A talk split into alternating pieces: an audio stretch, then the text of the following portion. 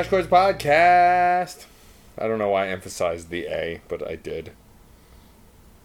Hey, everybody, we're Tonal- back. Tonal observations, like what we do regularly, Yeah. and what we will be doing later, which includes Tonal. regularly, I guess. What? Falls under the umbrella of regularly today. Oh, okay. Yeah. I I now understand the reference you were making. I do hear the words that you are speaking, Steve, and understand them. That's always good. Seeing as we're on a podcast at all. That that that is true. It's very true facts. What is with you today? I don't know. What did you take? All the things. all of the things. All right. Um, so I just want to say at the top of the show really quick, um, some big announcements. Uh, obviously, you've noticed there's been an outpouring of content. I've been very grateful that uh, website that we've partnered with, Broken Records Magazine, has given me the opportunity to promote us on their site a little bit and um, feature articles that were originally published on their site on our site as well, as long as we cross promote. Got Um, an interplay going on. Yep. So I recently published an article uh, over the weekend, the, last weekend, uh, about Power Man 5000. Um, as you guys know, if you've heard the new podcast, Autographs, that I interviewed um, Power Man 5000 frontman Spider One. Um, this was an article I wrote based on that interview for the other site because they don't feature audio podcasts. Just discussing, what- you know, what we talked about a little bit, and also my opinions on their new record, on um, you know a little bit about the band and how they've influenced me, and what they're working on now, like Rob Zombie's big horror show thing that he does now out in the Midwest. Um, and it was, you know, I enjoyed writing it. I enjoyed speaking to Spider, which, if you heard the podcast, you're well aware of. Um, And you have a new episode out now, or at least as of By the the time- this is up. by the You time can you're go out listening, and check autographs episode two. Yes, by now you if you're listening to this on Thursday when it drops, um, you can hear Cra- autographs episode two where I interviewed Tribe One, one one of the members of Malibu Shark Attack and also a nerdcore rapper in his own right, um, who gave us permission to use Yo into New York as a track. Um, we talk about his career, his nerdiness. We get on a video game and Magic the Gathering tangent. We talk about touring But you- overseas. You, would. Well, he's also a nerd as too. such. I Oh, believe- okay, I believe- he would. I Yeah. believe the correct thing to say is like you do. No, I'm, I'm sticking with he would. You, you would. So definitely go check that out, share it around, too, and I appreciate it. Um, also, I want to bring up officially announcing on the podcast our guest for uh, the month of August. Technically, Galatea was supposed to be our guest for the month of July, but we had some complications, so she was featured the first week of August. But our actual August um, guest will be Molly of the Wasties, joined by Alex of the Wasties as well. But we're going to be talking about Molly's solo career, um, following in the footsteps of her folk singer mom, um, Donna, and. Uh, how it what it's like to have her own folk album and folk career working with her mother's band um, she'll bring us some she'll either play songs live or bring some with her i'm, I'm pretty sure she's going to play live for us um, and also i'm unsure what album she's bringing yet but i'm excited to have another wasty on solo or pseudo solo since alex will probably be playing instruments with her Will they? Will we then have had all of them? No, we will not have had Robert separately. yes robert has not right. yet been on separately though i have And he been could be on as like three different bands, right? He technically, um, well, I mean, the the the band he's the main vocalist for is he's Rose, the Rose West. is the Rose West, and I've actually heard him play Rose West songs on acoustic guitar, and they sound really great. So I'm going to ask him to do that when he does finally come on. But he's Uh, still part of a lot of other things. He's part of a lot of other things, and working on a new band as well too. I think, though I don't have a lot of details on that, so I won't speak out of. Instead of wearing many hats, would it be wearing many straps, as in strapping instruments to oneself? I suppose so. Yeah, Wearing well, it depends if your instrument is the kind that that needs to be strapped. they all are. Well, anything. No, no, anything- some well, don't his to be- clarinet he doesn't strap, but his saxophone he does. I don't believe people strap violins, He doesn't play a violin. but I mean, if I Oh, mean, it's, it, other instruments. Total non sequitur. Well, sort of sequitur. Um, also, another Blame thing. John. Blame, let's blame John. Another thing I want to give a shout out to fun Painless portion. Parker, who I saw perform in the uh, Grand Army Plaza Green Market in Brooklyn over the weekend. Um, it's always a pleasure to see him perform, and his mandolin his mandolin work has a very strong presence, even when he's playing by himself, not plugged in, just out in public. It was great. Um, there's this interesting thing that happens when bands busk at the gra- at the Green Market. Parents like to play the game of give the child a dollar, no matter what band it is busking, if there's a hat out or somewhere to put a dollar, parents love giving their child a dollar and then they toddle up to the thing and put the dollar in and then clap and dance. It's it's cute and very funny. Can we describe busk Bu- So busking is the layman? What busking is is when you're a musician or a performer, street performer of any kind, and you work based on tips. You collect tips performing out in the world. Like Grand Army Plaza, there's a um, a market every Saturday, um, and so no um, Painless has a habit of playing out there to, to collect tips and sell CDs and sell buttons and um, Buttons. yeah, he has Painless Parker buttons. That that is the quaintest thing. The Oasis have buttons too. It's not quaint. Buttons quaint. aren't quaint. A lot of bands have buttons. It's pretty common In fact, that's usually one of the first pieces of merchandise you come up with. because they're cheap to make. Yep. Oh, you mean like the li- with the little needle through the like back? yes, pins, buttons. sort of Pins, pins. No, I'm thinking like like an old school button, like an 1890s button, like button button. Who's got the button that you sew No. into you know y- your no, sweater? I know that this. But I meant buttons. I'm buttons. calling you out on this. No, you're you're thinking too old men like right now. That's true. All right. Yeah. But anyway, yeah. back to the point. Yeah, yeah. It was a pleasure to watch you perform Painless, and uh, I'm excited to. We chatted a bit about him coming back on the podcast early next year, which is exciting because it was a pleasure to have him on the first time. Um, and he's been working on some new stuff. But I suppose now it's time to get into this week's record. Don't sound it off. so happy. I've put it off long enough. Um, this week's You cho- guys are giving away so much in the beginning with your. To- we got to work on our uh, on our on our poker face. I think in the beginning here. I don't want Lady Po- po- Gaga po- on the po- on the poker on the podcast. Poker face. Oh, slide past that. Slide past that comment. Anyway, um, I don't know. There's, Post. I can I can I can use that to insult you. So rethink that one. Uh, this week we have coasting. no sliding. Never mind. We're moving on. Me or him? Doesn't matter. I don't know. This week's album is the latest from Judas Priest, Redeemer of Souls. Um, just came out, I think, a month or two ago. Um, Judas Priest has been around a very long time. Um, they're one of the most well-known metal bands up there with Megadeth and Metallica and Black Sabbath. They're of that era. They're one of the biggies. of the late 70s, early 80s to now. Um, one of my fondest moments of Judas Priest is actually the insane to play song Painkiller on Rock Band. I believe it was the out of box original Rock Band had that song, um, which which was had the ridiculous drum solo that was impossible to play. Um, but it was a lot of fun to try and figure out. I feel like a good sister episode for this podcast, just as a uh, as, as a little as a little preview here, might be episode fifty eight, the Black Sabbath episode, in which we reviewed thirteen, which was their comeback album. But see, the difference here is that Judas Priest has been around. Have Yeah. they ever had a hiatus where they weren't making albums? Not to Aside from like a typical band hiatus Yes. that is just like a gap. Yes, a very well, yeah, a very short one in the early '90s to mid '90s, like a Ro- five-year. Rob break- Halford break- released some solo stuff as well. I think he still does that. Rob Halford, of course, is the lead singer of Judas Priest. But nothing worthy of note. There was never any official breakup. No. They've just been a constant entity. Yes, they've had different band members as far as I know. I'm, I'm not sure how many of the original band members are in it besides Rob Halford, but I do know that they have rotated some band members. About half a dozen have gone through in They've- one way or another. They first formed in 1969, actually, in Birmingham, England.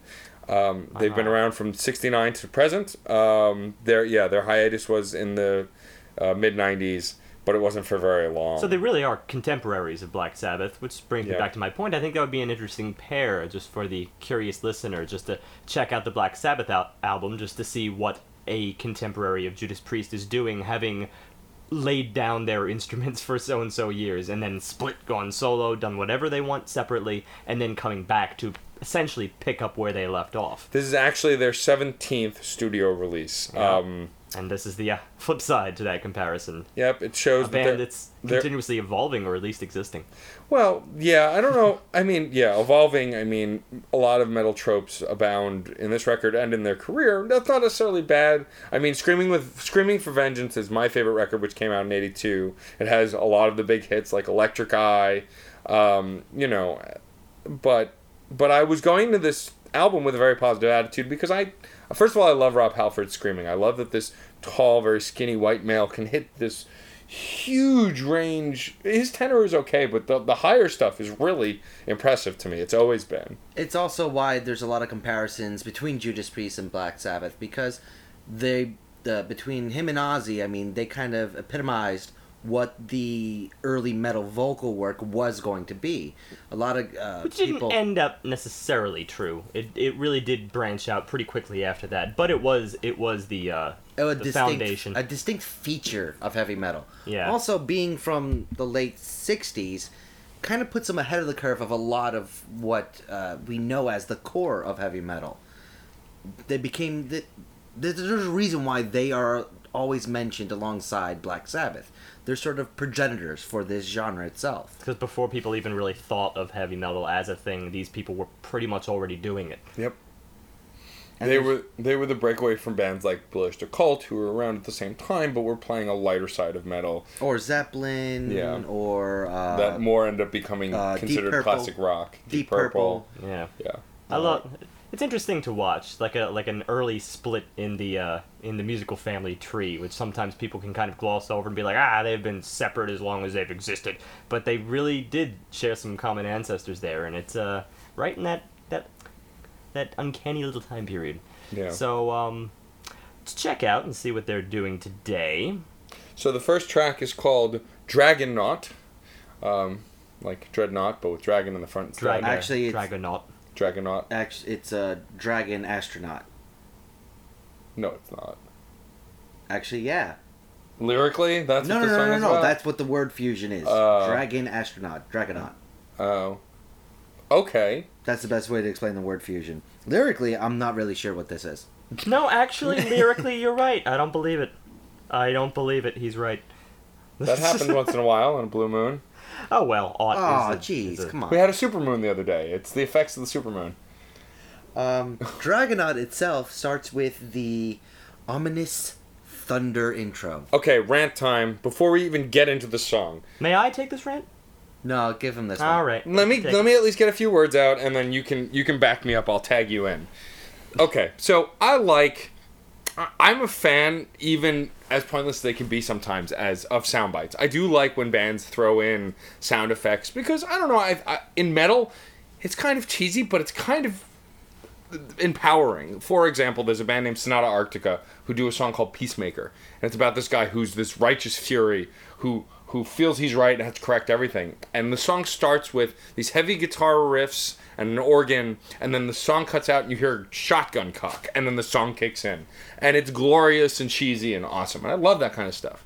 The beginning of this song, we have a storm, an actual into the storm kind of rainstorm falling on the flats sound effect that cuts out and then the song starts there's no crossover there's no relation there's no explanation there's no connection it's just pointless steve Okay, I think it behooves creativity to follow through with an idea and develop it, rather than change the channel on it per se, like they did here. I have to make a reference almost immediately because it's the first thing that comes to mind when I hear an intro like this. Yes, it is a thunderstorm, and I immediately think of one of the more uh, more enduring Doors tracks, as if there weren't enough already. Riders on the Storm.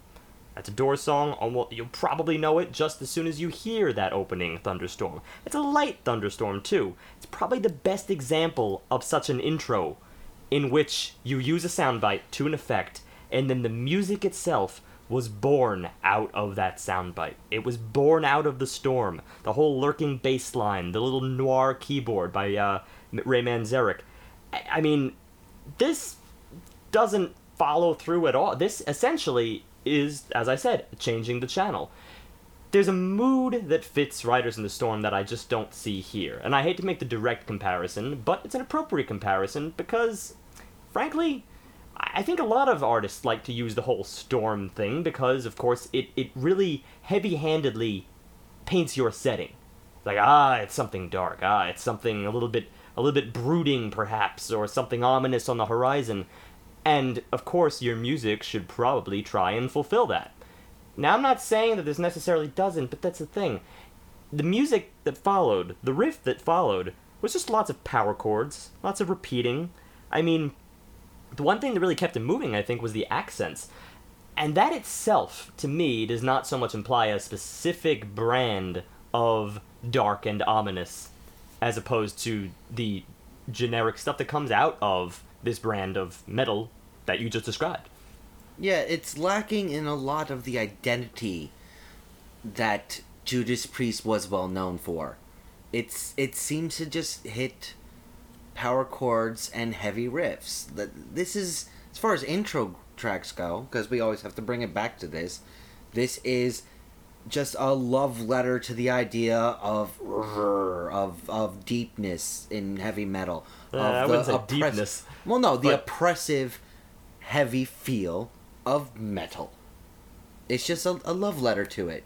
A very angry love letter, like what you'd kind of come to expect. Well, you could say love letter, perhaps, if they weren't actually living the role and have lived that role for their 17 albums or so. I mean, at this point, if you're in the role and you're writing a love letter, it's just cliche. You're you're self-aggrandizing almost. yeah. And, It- and what it does show, though, is an ability to take yourself out of yourself and, and sort of, you know, see on the peripheral that what you're doing has has somewhat been the same. And I, I don't want to be so uh, so heavy-handed with this right up front here because there is clearly talent there. There's a lot of stuff going on here, even within the first few bars that you're thinking, okay, all right, they are on point. They know how to play their instruments. Everything is fairly mechanical. It's it's so on and and yet at the same time there is what john said there's that lack of identity and that's the real problem because once you do 17 albums it no longer is a question of whether you can play it's a question of, of whether you can um, Inspire. impress inspire perhaps more than impress yeah it well, it's also the thing is with this song is it, it it's fulfilling a lot of metal cliches. Um, You know, I mean, I, I listen to Judas Priest. I want to hear metal, and that's great. But I, I want to hear metal with something. And I mean, his his vocals are on point like they always are. You know, he's he can hit those notes that he always hit. You know, his vocal range more or less hasn't changed in in thirty years, forty years. But the, the About 30. Wait, no. 35 years. Yeah. Actually, 35 years. Wow. so it's one of those things that, I mean. I Cliche. Okay, cliche is the word that's going to be the word of the day because this is not the only issue here. We also have the problem with the lyrics. This is a song of just saying I'm a badass or the main character is a badass. This is a powerful, monstrous being as what you would come to expect in a heavy metal story. It's got lines like it, it opens with "Welcome to my world of steel, master of my domain." Cower as the plain, uh, pains unsealed, disasters where I'll reign. Okay, you're painting a picture here, but you're basically using a lot of black and blue hues. There's there's really no variance from what I'd come to expect from a standard metal palette. I mean, here's the thing. The lyrics themselves, I do believe, fit uh, the rainstorm intro in perhaps the vaguest of ways. My problem is, I think, also the more more of the musical development because of the fact, like I mentioned, you know, back in the Doors, I like the fact that the music itself tried to kind of match that of what you'd find in a rainstorm, kind of mimicking the sounds that you'd hear during a rainstorm. But that's just not could be achieved with this this basic backdrop that they have of the forever slightly distorted um, guitar riffs. But I'd That's further just not going to quite fit it. But I would further challenge that because Riders in the Storm or Riders on the Storm had it, it the soundbite backed up the emotion of the song too. Oh, of course. And in this track, there's not even that. There's no emotion in this track other than the generic metal heaviness. Well, that brings me into another thing because uh, obviously emotion is very tied to melody for me because it is the narrative, it is the story, it should be the tell-all of what is of what is going on. Setting aside the melody here, once he starts singing, of course, you know I'm very aware of his of his voice. I'm aware of what he can do. I found that there was a an effect on it that made it sound somewhat disconnected from from the main riff. It sounded like it was almost a separate ent- entity, as if may perhaps not so much effort was placed toward integrating it. I would not. I would not It's be more, making it's more of comments on a that more of a vague observation. I would not be making comments on something like that yet. Oh, I, I know what you're referencing, but that's that's this- that's not in this case. I, I'm I'm actually just saying, as a it's not about the sound quality of the voice it's more about the way in which the melody was written No, I. It's less in, intrinsically a problem in this song, as opposed to later stuff that comes up. I did notice that as well, but it's it's a much bigger issue later on. I Okay, wouldn't, that's I wouldn't fair. Complain it- about that yet. It, it was one of my observations on a second listen, not a not a first listen. To be fair, um, there's a few other things to say here. I, I do have to be honest. There's not really much much offered to me in the first half of this track. It's energetic, and that's about all I could say for it until the solo. That's something else we're going to be getting into quite a bit here because this brand of music really kind of hoisted the solo on a pedestal. It's what you most of the time we're waiting for. So actually it should come as no surprise. This is absolute status quo right now. We're not really below the mark in terms of uh, glossing over the verses and the choruses because they are never really supposed to impress as impress you as much as the solo does. So the solo comes along and it was mostly centered around the four chord, right on on the A. Most of this track was was an E. And uh this was a big moment just in terms of changing up the whole wall of sound feel that I was getting at this moment and spotlighting some of the detail, having that one instrument hoisted up, uh, you know, as for everybody to see and see what it can do. Of course, that's what a lot of people go to Judas Priest for.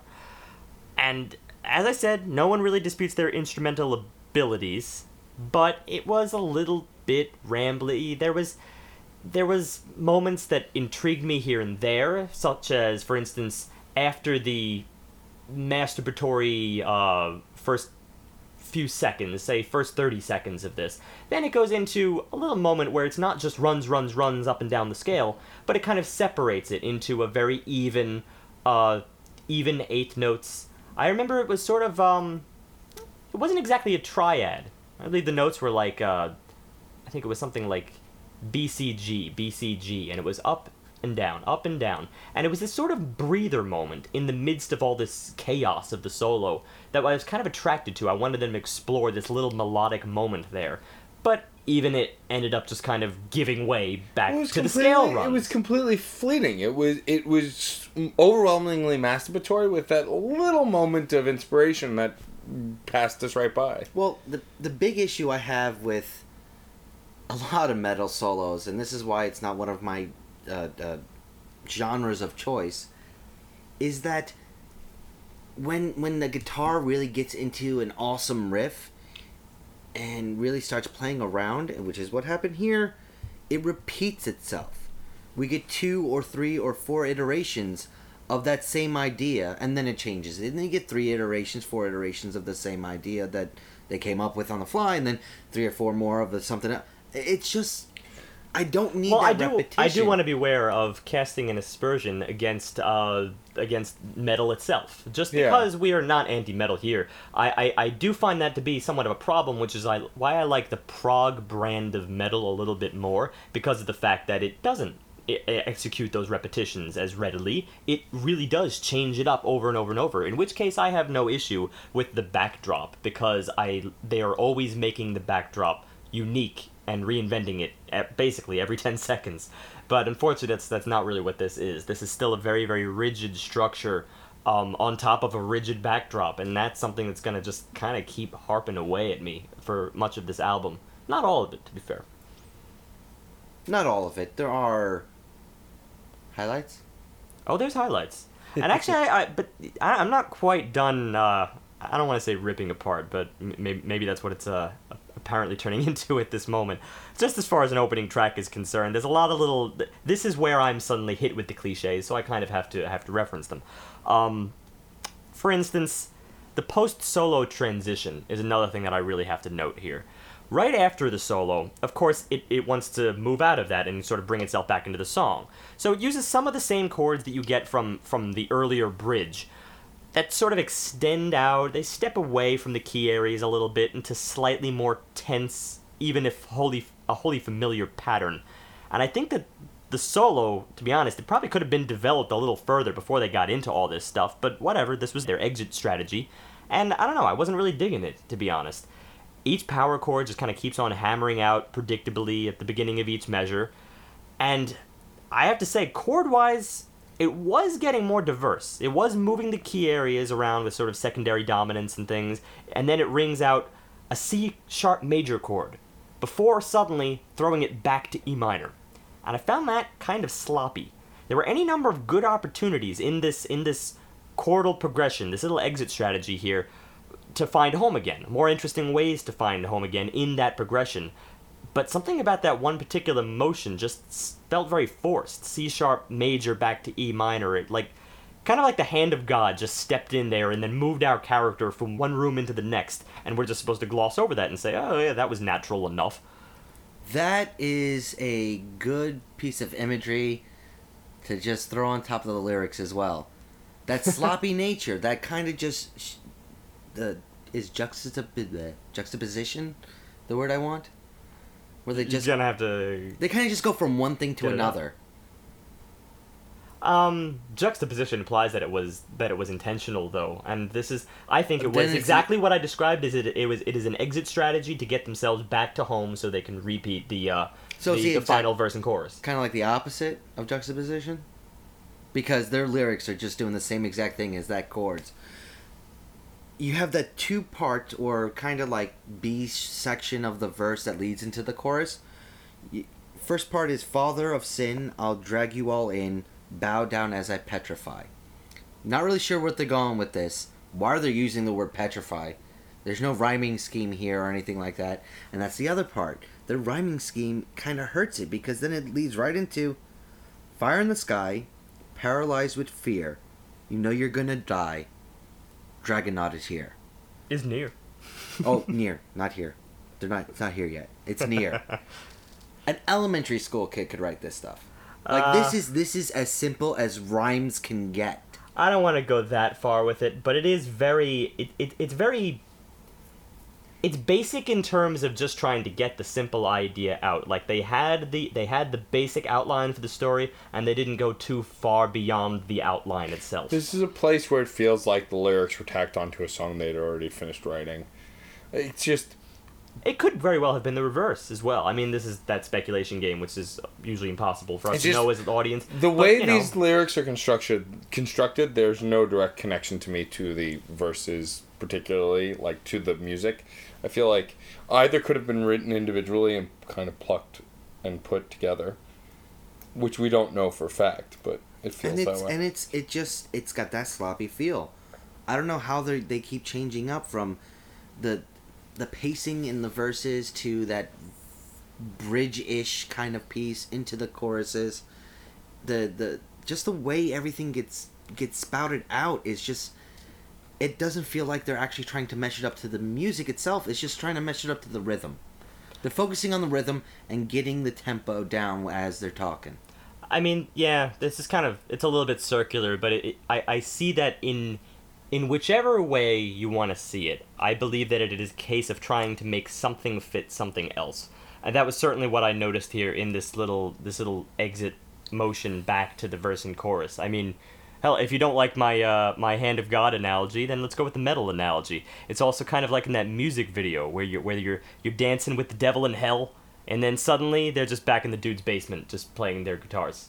It's that kind of motion. It happened in the music video. It's just and one scene they're in hell, the next scene they're in a basement, and and you're supposed to accept it. You know, no questions, no questions. It's it's a metal music video, and I feel like it's that kind of you know don't ask questions, just accept it. That is part of the guise that they get to hide behind when they write a track like this because it's just so accepted now. But I, I personally am a little tired of it. That was a big groaner for me at the end of that track, um, or in that in that uh, in that revisit to the verse and chorus. yeah, and then the second half of the track, I mean, doesn't have anything unique to it. That was not even the the the second half of the track. At that point, it was just one final verse and chorus, and we're done. yeah.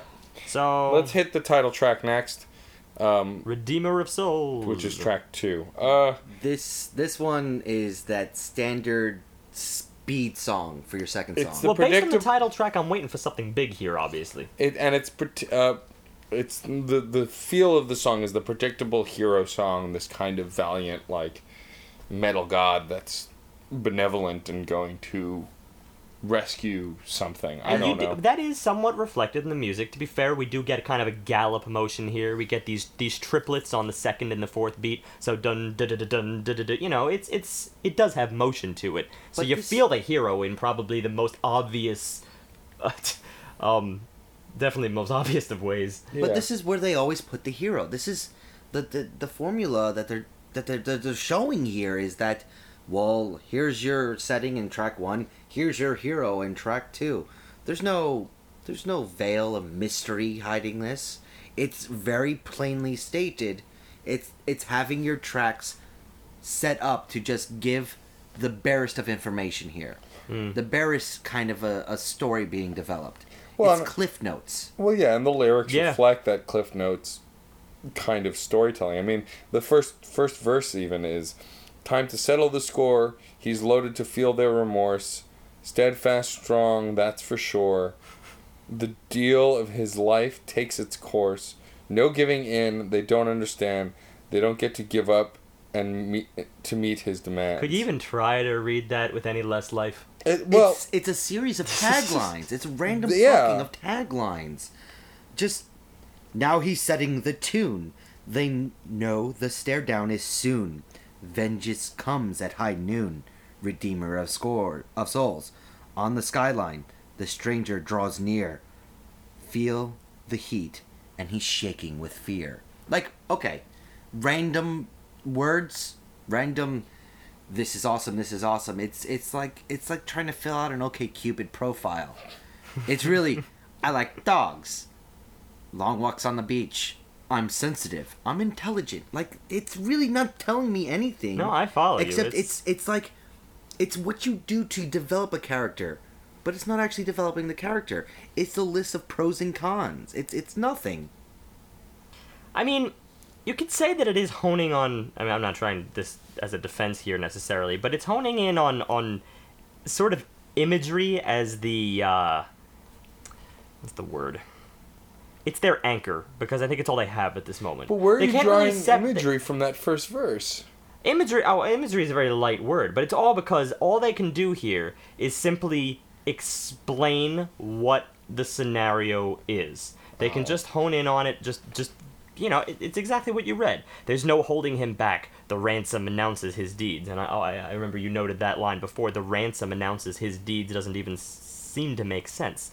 He's not cutting you slack, just taking whatever he needs. Diamonds for eyes as he begins on that two wheeler from hell on the wind. I mean, it is imagery. Let's not. Let's not. It's it's bad imagery, but it's imagery. Okay. But that's Then all- it's bad that's the thing, imagery. but that's all it is. It lacks plot, really. I think it's more just the fact that let's just let's pull that uh, that that um. it's it's not a it's not a character painting. It's a sticker book. It's just putting random things in there to make a composite. That can be done artfully, but here it's just it's just so bare bones, so just satirically descriptive. And I feel like the Someone help me out. Who wrote White Fang? Call of the Wild. Uh, Jack London. Jack London. Beginning of White Fang was very much a lot of imagery. It was just for two pages setting the stage of how cold it is. And and let's let's really get into this. How cold is it? It's kind of a joke. Somebody says it's cold. Well, how cold is it? And then he just goes on and on and on and on and on. I'm not putting down the book necessarily. I think it's a great book, but it really lays it on thick, especially when you're trying to just convey something that is kind of thin, right? There's not really a lot going on here yet. You really haven't set the stage for a plot. So let's just establish setting and let's hammer it into the ground. That's really the only recourse that this song has right now. Same same principle. Yeah, but I mean, not, not only does the the bad imagery fail to really engage you, but I can't even honestly remember that much musically about this song. It's fast riff. Is it just That's another all- fast that riff all it- speed It's a song? gallopy track. Um, It's It- supposed to try to add a little bit of tension to this description to make this character seem more like a badass, but it doesn't really come across as that. There's a couple of breakdowns later that were interesting. First, you get a breakdown in five, that's no big surprise, and then it just returns. Another breakdown back in one. And it's just these alternating accents here. It does have a solo. Again, not going to get into the same details as the last solo. It's short. It's impressive, but it's short. And I, to be honest, I was just.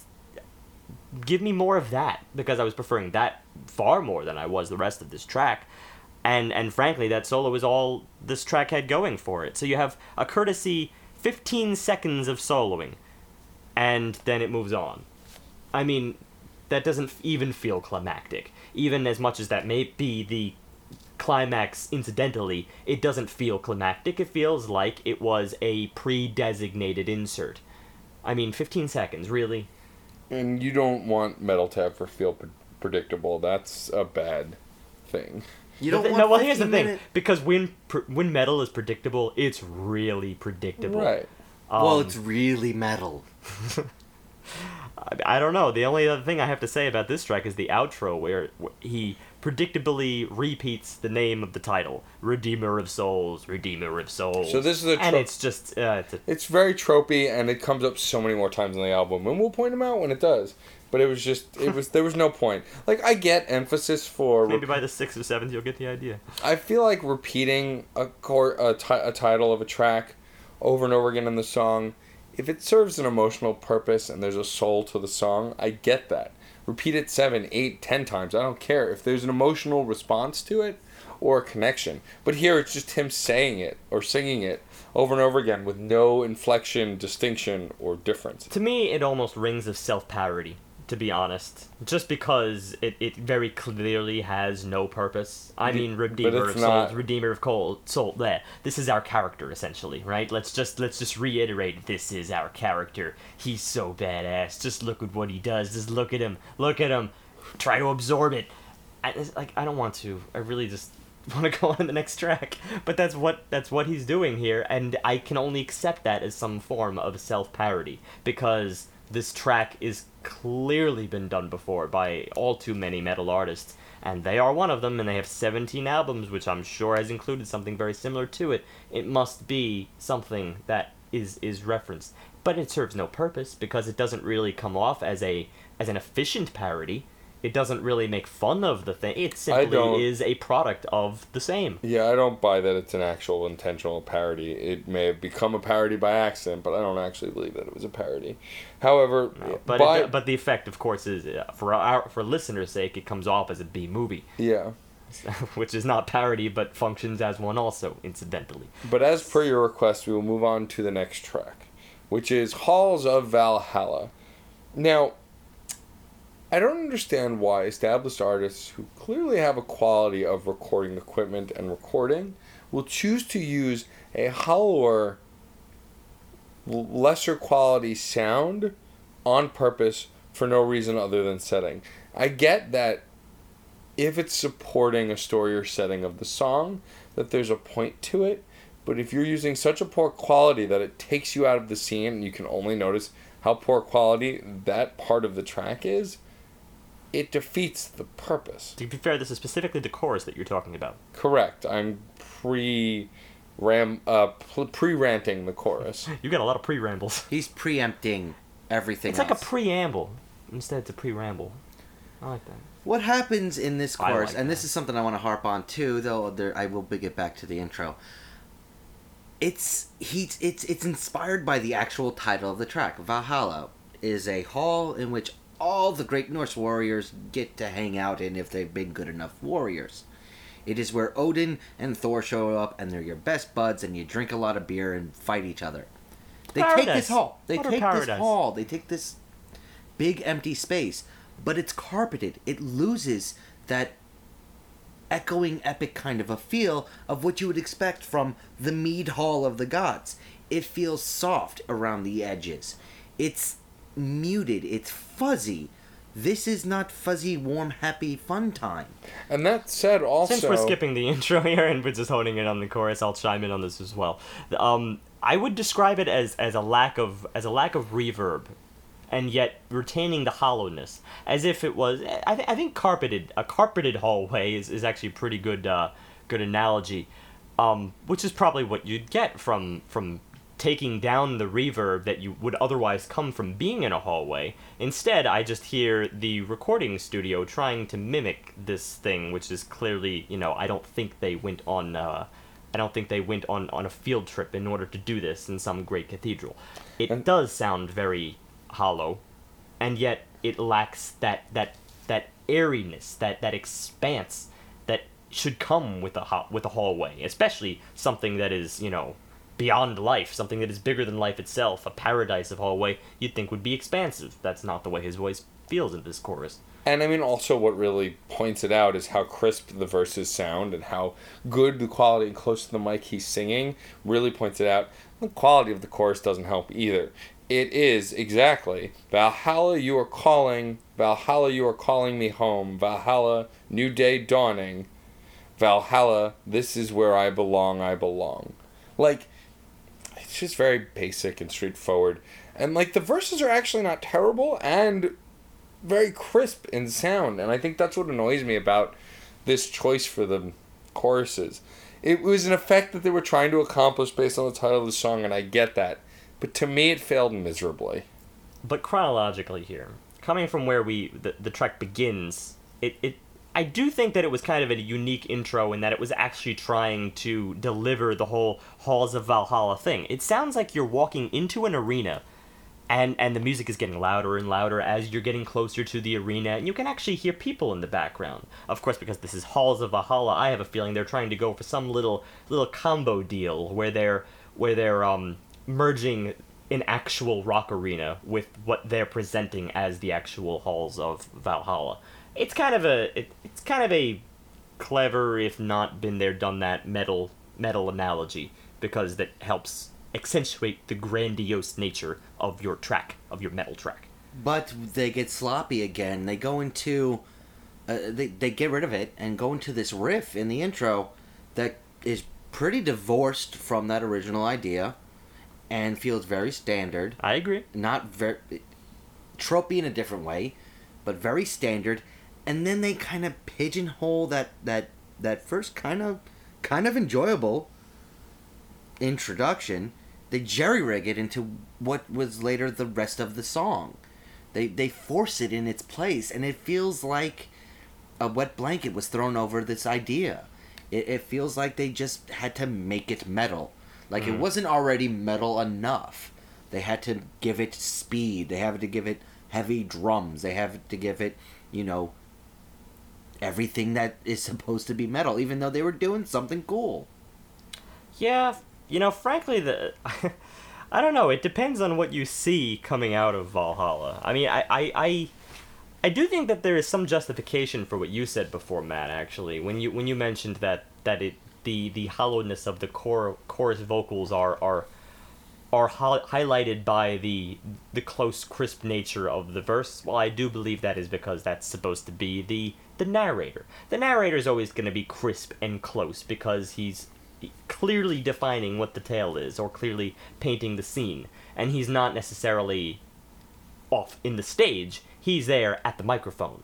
So that there's no you know I, I don't find any any personal problem with that. But then when he suddenly steps away to the character that is just as big of a, a uh, transition that it's like all right so narrator, character, narrator, character, and the character doesn't say much. All he says is, Valhalla, you are calling me, Valhalla, you are calling me home. The new day dawning, this is where I belong, I belong. It's, it's, you, you have more narrator than you do plot.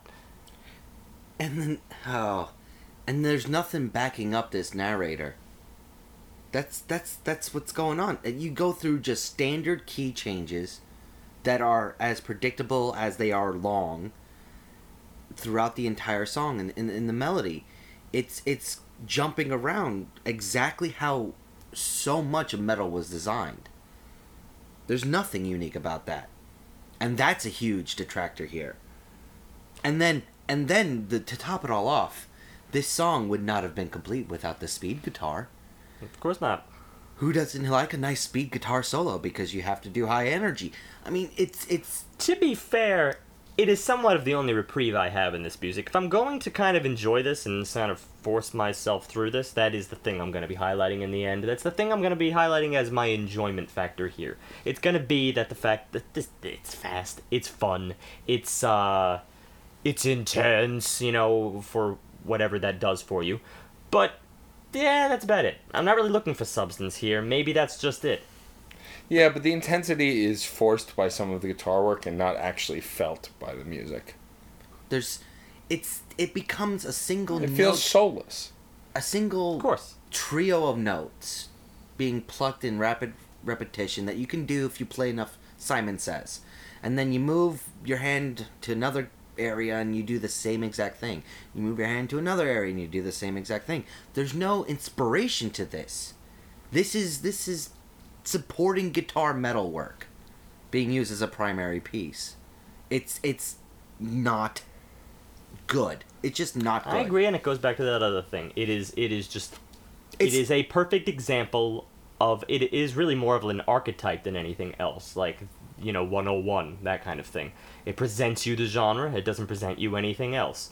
And it did make me consider as I was listening to this song specifically that I, I really you know, a diversity in my artists is really what I want to see first and foremost. I want to see that they can change, uh, not necessarily with the times, but with their own work, with their own sense of creativity. It needs to evolve. It needs to do varying things. It, if it all it's doing is just fitting in, into a box, which I do understand is what many people are looking for here. If if it fits the box, then they soak it up. But that's a very very narrow and and frankly, it's it's it, it's a narrow perception of art. It's a narrow perception of, of what art can do. So as a result, I'm I'm inclined to dismiss that, but I have to at least mention it because it is going to be a focal, uh, a focal draw here, a focal audience for people buying this album. Yeah, but just because there's the technical prowess involved with that doesn't mean there's any inspiration reaching the audience. Yeah, you can you can be great with your fingers as a guitarist, as a bassist, be great with your hands as a drummer, but being able to have high levels of speed, being able to pluck at at incredible tempo does not mean you're you're plucking a chord that will reach people I agree. I agree. and that's that's my peeve that's my big peeve here We're agreeing too much. yeah There's a bigger peeve, and it's in track four, though I believe. I- mind if I let John take that? Although I, I I'm gonna get the music out of the way before you jump into. please uh, do please Let me at least start with the song title, which is "Sword of Damocles," which is also a line from Rocky Horror, among other things. Yes actually that's one of its Well- best known uh, pop culture references Yes. It's Anyway. also a story, as as John will tell you.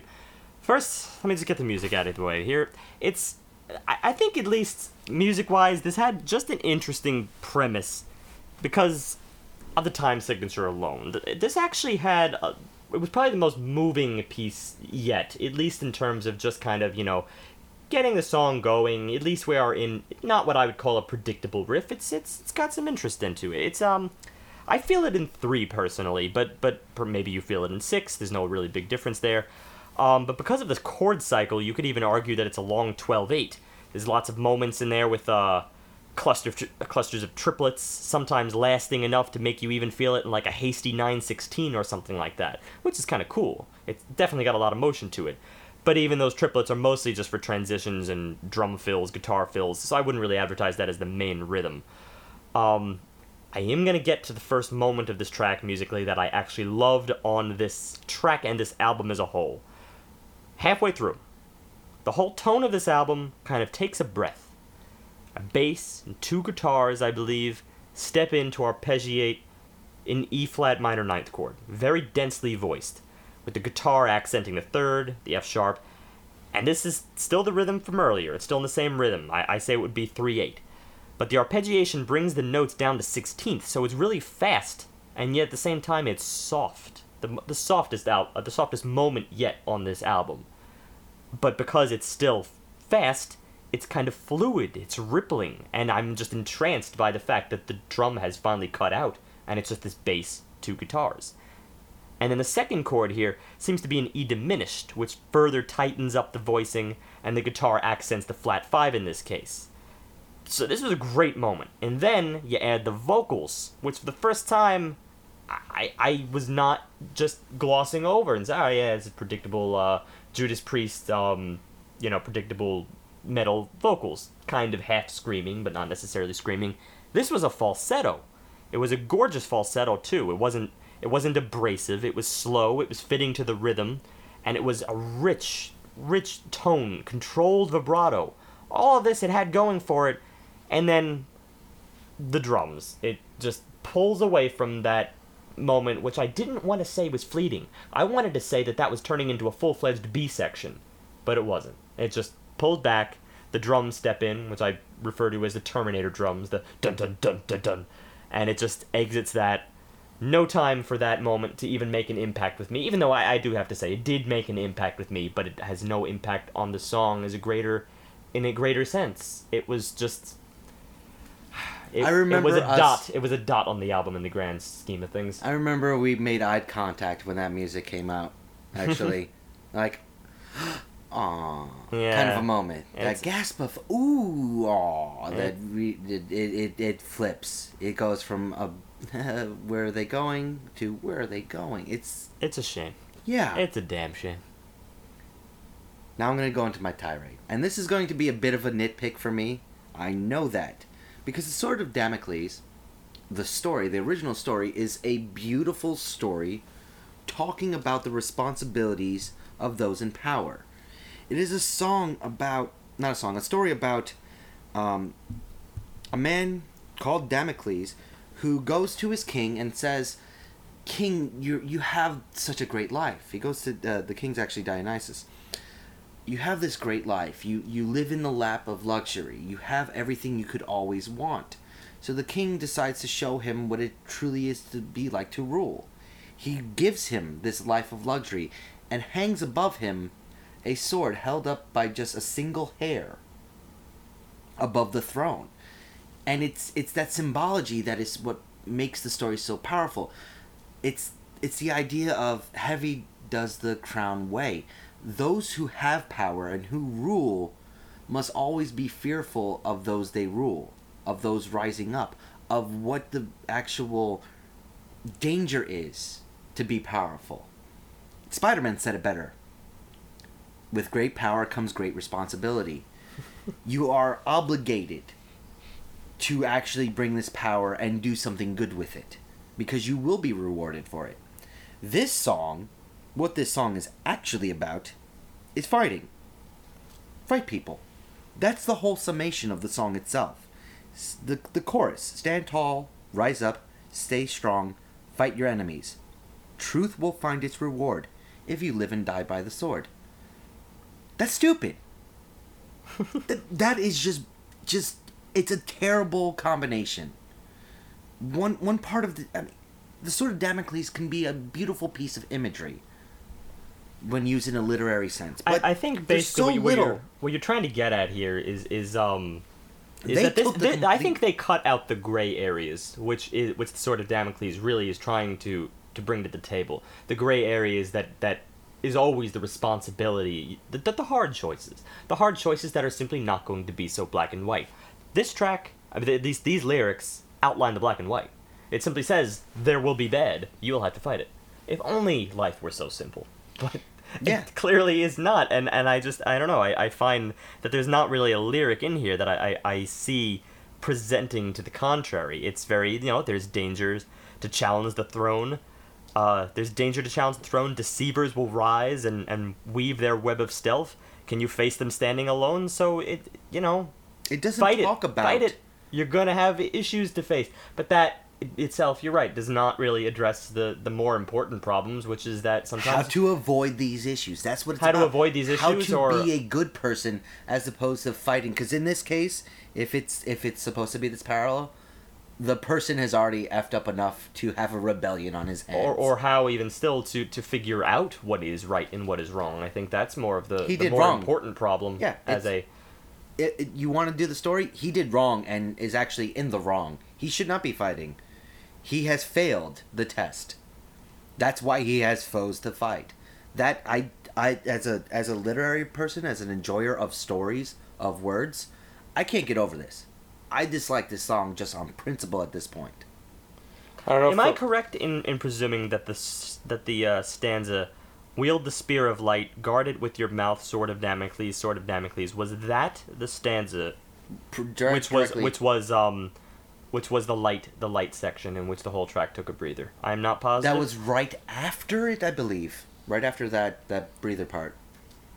I don't believe it was. I mean, it obviously wasn't the chorus. It wasn't "Stand tall, rise up, stay strong, fight your enemies." This one escapes me here because, frankly, I was more interested in the in the in his voice at that moment rather than what he was saying. But this is a clear disconnect. I mean, it, no, actually, I take that back. This is not a matter of a disconnect between music and uh, and lyrics. This is more a matter of they're they they keep doing the same music. The music is the same as it was in the previous. Yes, it was a little bit more interesting. We had a more in- engaging rhythm, but it's not as if that made me feel anything different, except for this one moment. And even then, I couldn't really tie that to the tale here. And the moments that we're feeling are very disconnected and soulless still. It's very repetitive and It's, it's, another not, one of those cut and paste situations Where we you just- have a riff, and then the riff just you know, well, we have this riff, we have this story, we have these lyrics, we have this riff. Well, let's slap them together. Hey, they work. Cool. and work we use the term they work loosely um, i just feel like look not all metal is going to make you have the feels as we said plenty last week but you get something from metal excitement energy passion fury rage something i feel nothing listening to fast-paced heavy metal that's an assault I think it's more of a see. Here's the thing: they obviously expect you to to be drawn in by this tale here, and be drawn in by the, by his plight as as as as leader, as as as king. So you're supposed to feel for him and then be put in his stead. The failure there is, of course, the fact that this character is described in the most general of ways, and the fact that we don't really have fluidity in this album.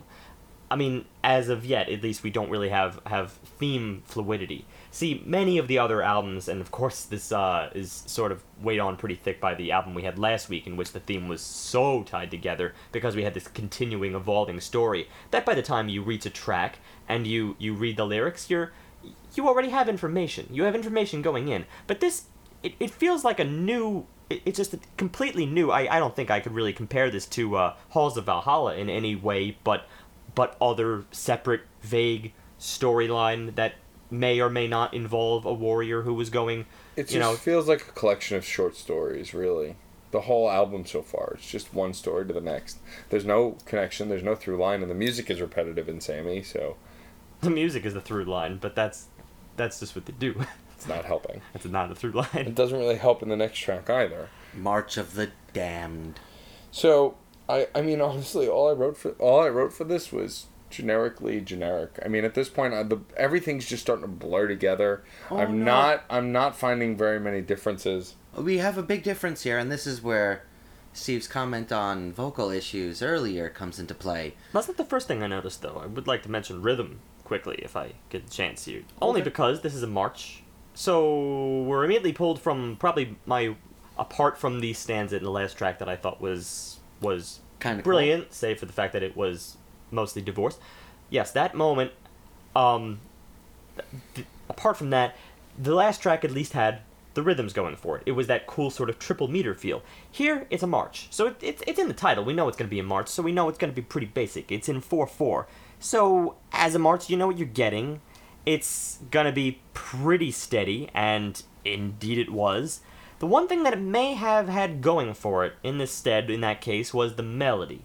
And the melody in the bridge specifically, because of the fact that when you have a march, when you have such a steady rhythm, it kind of gives you leeway to focus on the melody because the rhythm is not distracting in any way. It's it's totally just there. But even so, what I found, and this brings me to your comment about the vocals, is that the melody itself, even though the melody was nice, the vocals presenting it were just listless. It was whiny but without passion. I think this is actually another part uh, of the artistic idea, like we had in Valhalla, uh, messing with the song. It, the song is March of the Damned. He they're, they're speaking more from the point of view of I guess zombies or restless spirits or something like that. So they want to infuse that idea, and it kind of gets overplayed with that whininess. They're not even doing that though. The lyrics are literally so piss poor and generic that it's not even giving you an identity. No, no, no. I refute that. Where? Show me. Can't Where- break us. We never fall. Black souls. It's over. Just watch us crawl. Yeah, but human could be a black soul. He could crawl because he's injured. Well, there's the verse. I mean, not the I'm- verse. The chorus. No, we I- no, are I- on the march of the damned. Rather than simply the damned, reading here, I really wanna take damned. this- But a human can be on a march to the damned too, like marching towards hell to their death. Who knows? Well, Like, then screaming souls is another way to do it. I, I mean, guess. but this is I don't. It made me sit up because yeah, we're getting different vocal work, which is coupled with a little bit different in the rhythm work, but honestly, different didn't equate better. no, it not at all. That's the thing. I, I, I accept what you mentioned. I mean, it's not one of the first thing that I noticed. Like, hey, different equal good. But I, I understand your optimism there because it definitely is in stark contrast to the vocals on all the preceding tracks, except for that one little stanza, which I love in the previous track, which I'm gonna keep going back to because it's my favorite moment in the album. In any case, here, yes, it's different. It's varying, but I it made me realize something specifically about his vocals that they just don't do tenor very well. I mean, all right, you could argue that he's mostly always singing in tenor, but he does dip up to falsetto in which he did in that last stanza in the previous track, which was utterly gorgeous. But then most of his singing is really in more of that forceful tenor, the borderline screaming. Not quite screaming, but it's something that I would I would it's a category unto itself. I won't really want to call it tenor. I don't want to really want to call it falsetto. Um, it's it's sort of a scream. It's that metal vocal style, which we all know and love. Sometimes, but then here, he just dropped that. He dropped his quintessential style, seemingly to good avail, and it just it it, it, it kind of left it barren. And that was the problem. And it made me realize that his tenor is somewhat lacking. I mean, I kind of heard whininess in here, but it, it, was nothing Rob to speak of. Halford, it- Rob Halford is one of the most terrifying and powerful and intimidating vocalists in metal. When you make him whine, it's aggravating to me. Because this is a man who wears leather from head to toe and is one of the most terrifying homosexual metalhead performers I have ever seen. He is amazing and powerful and has a huge presence. When you make him whine like this, he sounds like every terrible emo singer that's come out in the last decade. And I hated I, I it. do have to say that It was, was a that was a thought in my head. I thought like eh, early two thousands era emo semi or like you know post punk borrowing from nu metal perhaps you know that brand and uh, just something about some- this this animal seemed seemed off. Well, I I think it's there's a chorus that didn't show up when they were recording this. Could he? Could the idea have been? I don't know. Maybe they doubled. Oh, you could almost you could almost could- gloss over the chorus here. No, no, no, no. I A agree. Chorus as in group of people singing with. him. Oh, fair. like it. It's that voice, that actual wino voice, could have Not worked. wino. Could it's a different thing. not really. It could have worked with his higher falsetto, if he was doubling himself. Maybe. I don't know. But then It now- could have worked with maybe someone backing him up with a baritone. I don't know. it could have worked if it was anything but what it was now. If somebody was singing along with him, even if it was himself, there could have been something going on here. It would Maybe. have it would have promoted the march idea. Maybe that's even getting a little bit too tropey in this case. But in this, I gotta start pointing out ways I think they could have done it I better. will. I will say. Okay, actually, no. I'm gonna just jump off that really quickly because, of course, it is no stranger to to any uh, regular listener of the podcast that that you know a lot of times when I get into the into the theory work here and I'm playing around with with the music and I'm trying to to un, unpack it. A lot of times I'm sitting by the piano. I'm trying to really break it down and and sort of figuring out what is done. I have to confess that during the majority of this album, I was actually sitting down, soloing over it or comping to it, trying to kind of make it more interesting. I was having a, a rather fun time, actually, just kind of like mi- soloing over varying sections because I was using them as this sort of bare bones uh, rubric on which I could just have fun and do other more interesting stuff over. That's not like self aggrandizing my own piano playing in any sense. Cer- certainly not my genre here, but you know, what am I gonna do? They stay in the same chord for a while, and then I start just, you know, getting bored with their riff, so then I started just diddling around. I was getting bored as not only a listener, but also a musician. So there's that perspective that I just want to kind of to get out there. Um, but to go back to what you were saying, uh, John, about about about the chorus, I and, and about about how other people could have stepped in perhaps to make this a little bit more filled out. Um, I think a lot of that has to do with the fact that, like I said, yes, he did sound barren when he sort of dropped his scream and reduced to a tenor. But then it also brings back the comment that I made in the very, very first track when I mentioned that his melodies seemed disconnected from the music. And you had said, well, let's save that to later. I think this is the moment. Yes, This is definitely a moment that, that really pushed that out, and a lot of that had to do with the fact that he dropped the scream. So he had not only the comment that I made in the beginning, where I feel like the melody was disconnected anyway, but then when you drop the scream and his style that we've had integrated for so long up to this point, then it's really disconnected. It's really barren, and something just seems like this is track on track, as opposed to full integration, which is what we want in music. you can create that disconnect, but using it as the main focal point of the vocals just just completely hurts the song. Emphasizing a specific word, like the word damned, used ad nauseum in the song, but but using that word damned and bringing it down as a pleading screamo piece can do a lot to create emotions if it's coupled with something else.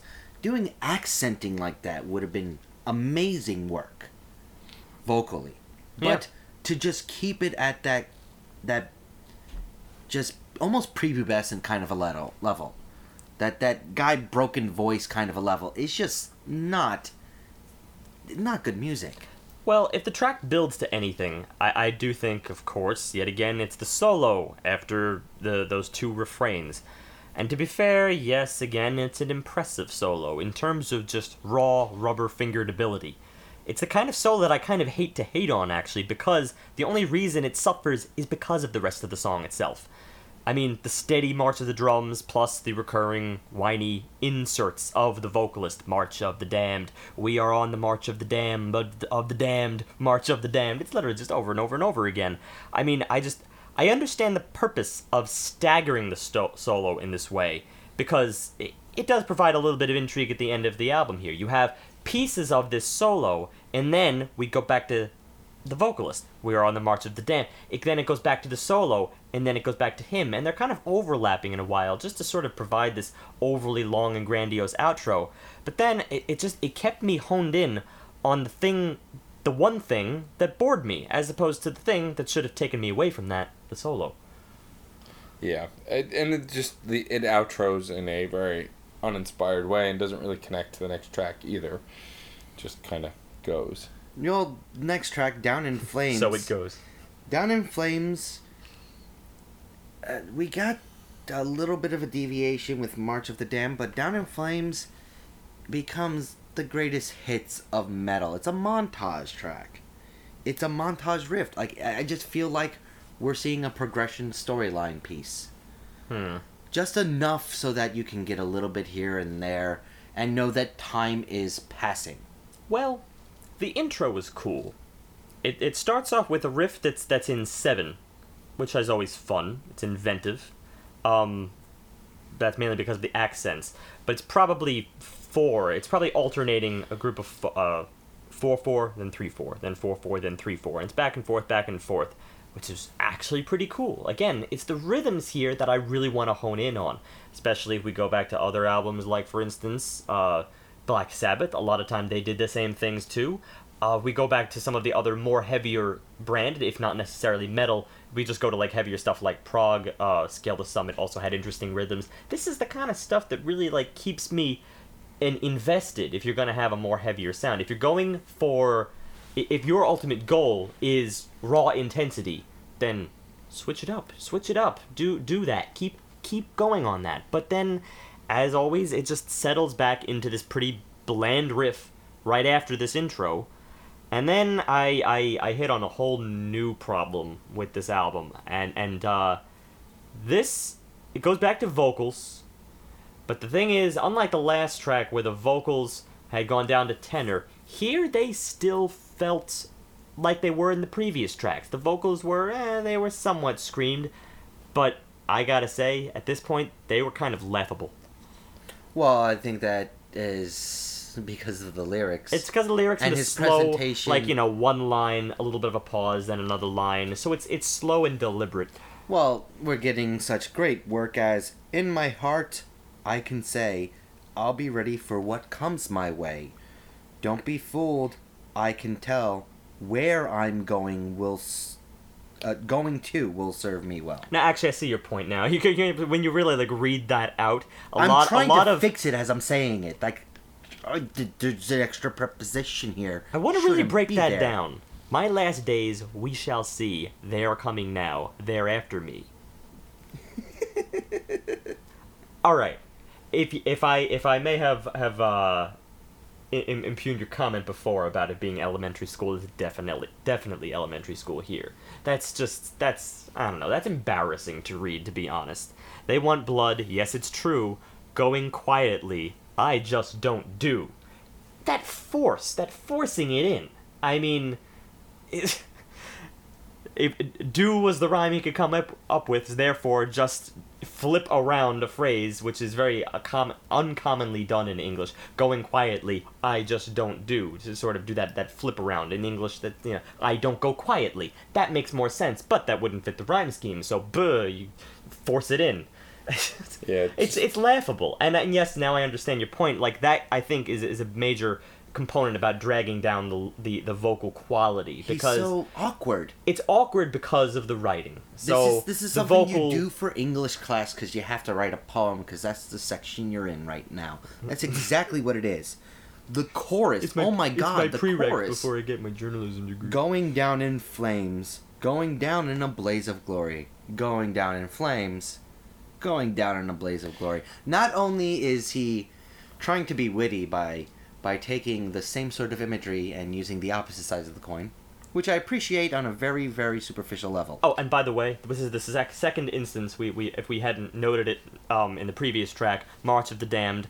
It, it goes on to repeat title of the track. We are on the March of the Damned. March of the Damned. S- Here again, it concludes with going down in flames. Going down in flames. Title of the track down in flames. Well, and also like this this analogy that he's making has been made before in the 80s or no, it might have been the 90s Actually, this might be by a band that's not as I don't know if I want to say not as talented, but are definitely considered more tropey.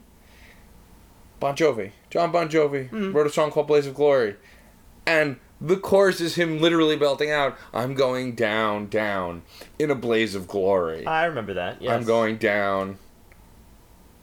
Someone help me! Like it was. I and- remember. Yeah. and and that was more poignant. It was from Young Guns the movie. It was a more emotional song. It was better delivered. It was better written. Sort of to go Actually- to go and say you can be tropey and still be poignant, and and this failed in both counts. yes. this this sort I mean, of no, succeeded in the this this specific uh, uh, ideas are, are are are much much older than that.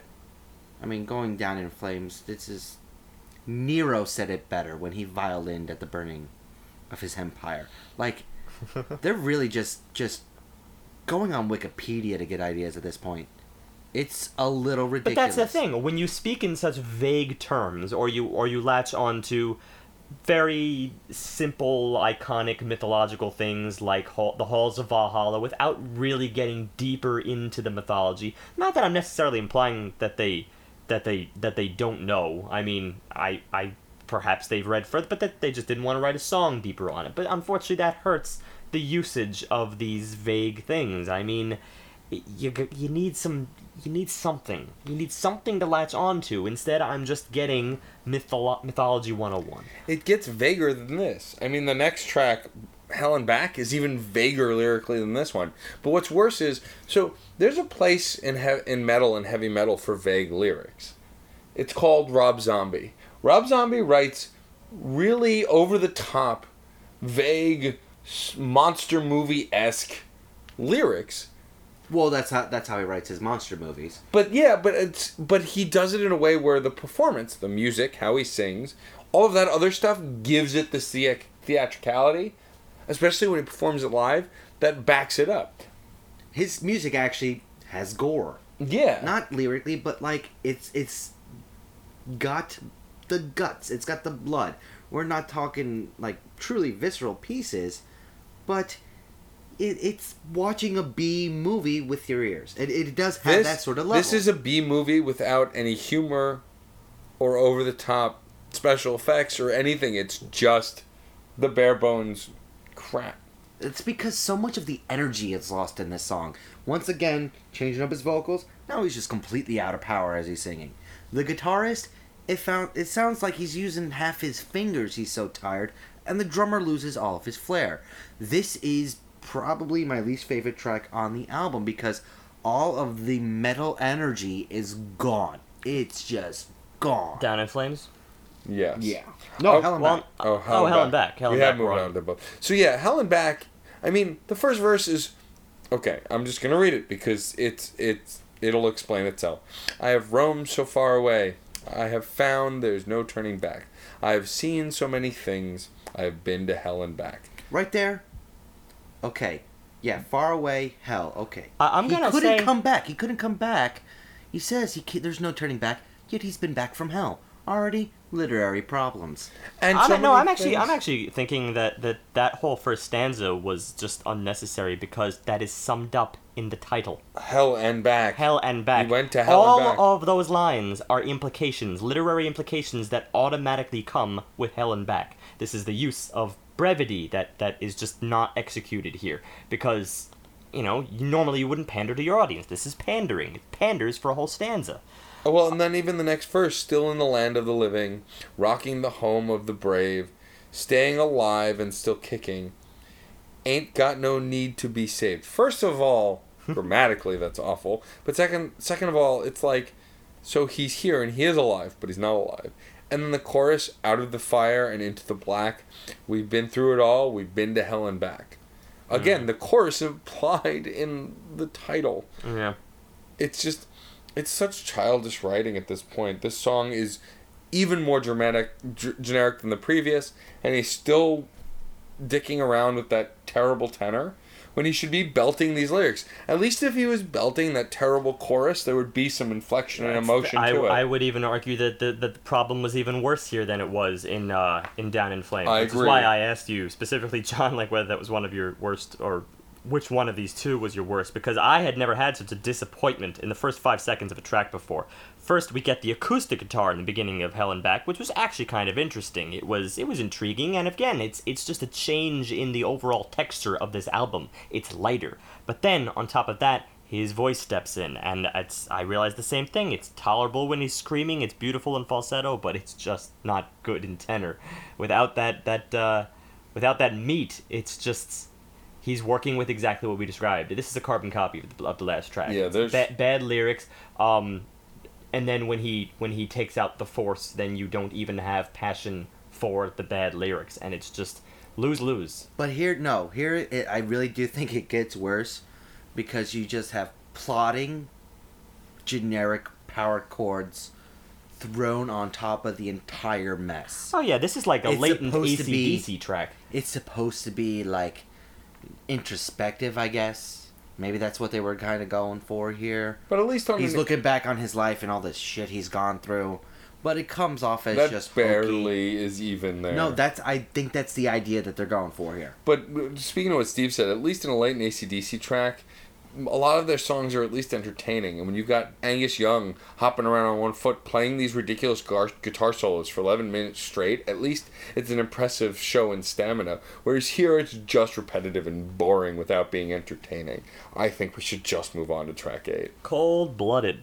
So this is where at least we finally get something a little different to break from the monotony. Not something terribly different, but different enough. Well, I We like, don't- I like to talk about texture here. So an important thing to mention here is is that keeping with the kind of '80s feel of this album, although you know if you're specifically honing in, honing in on '80s metal, then this would take a particular feature that I think has been absent on this album, and that that's sort of a twang in the guitar that feels like it's distant, uh, feels like it might have a little bit of high gain or something like that, and then has its own uh, a certain degree of reverb, but yet it's still crisp, it's still clean. It's that brand of guitar that is very much in contrast to the otherwise heavy power chord semi distorted guitar that exists in the rest of this album.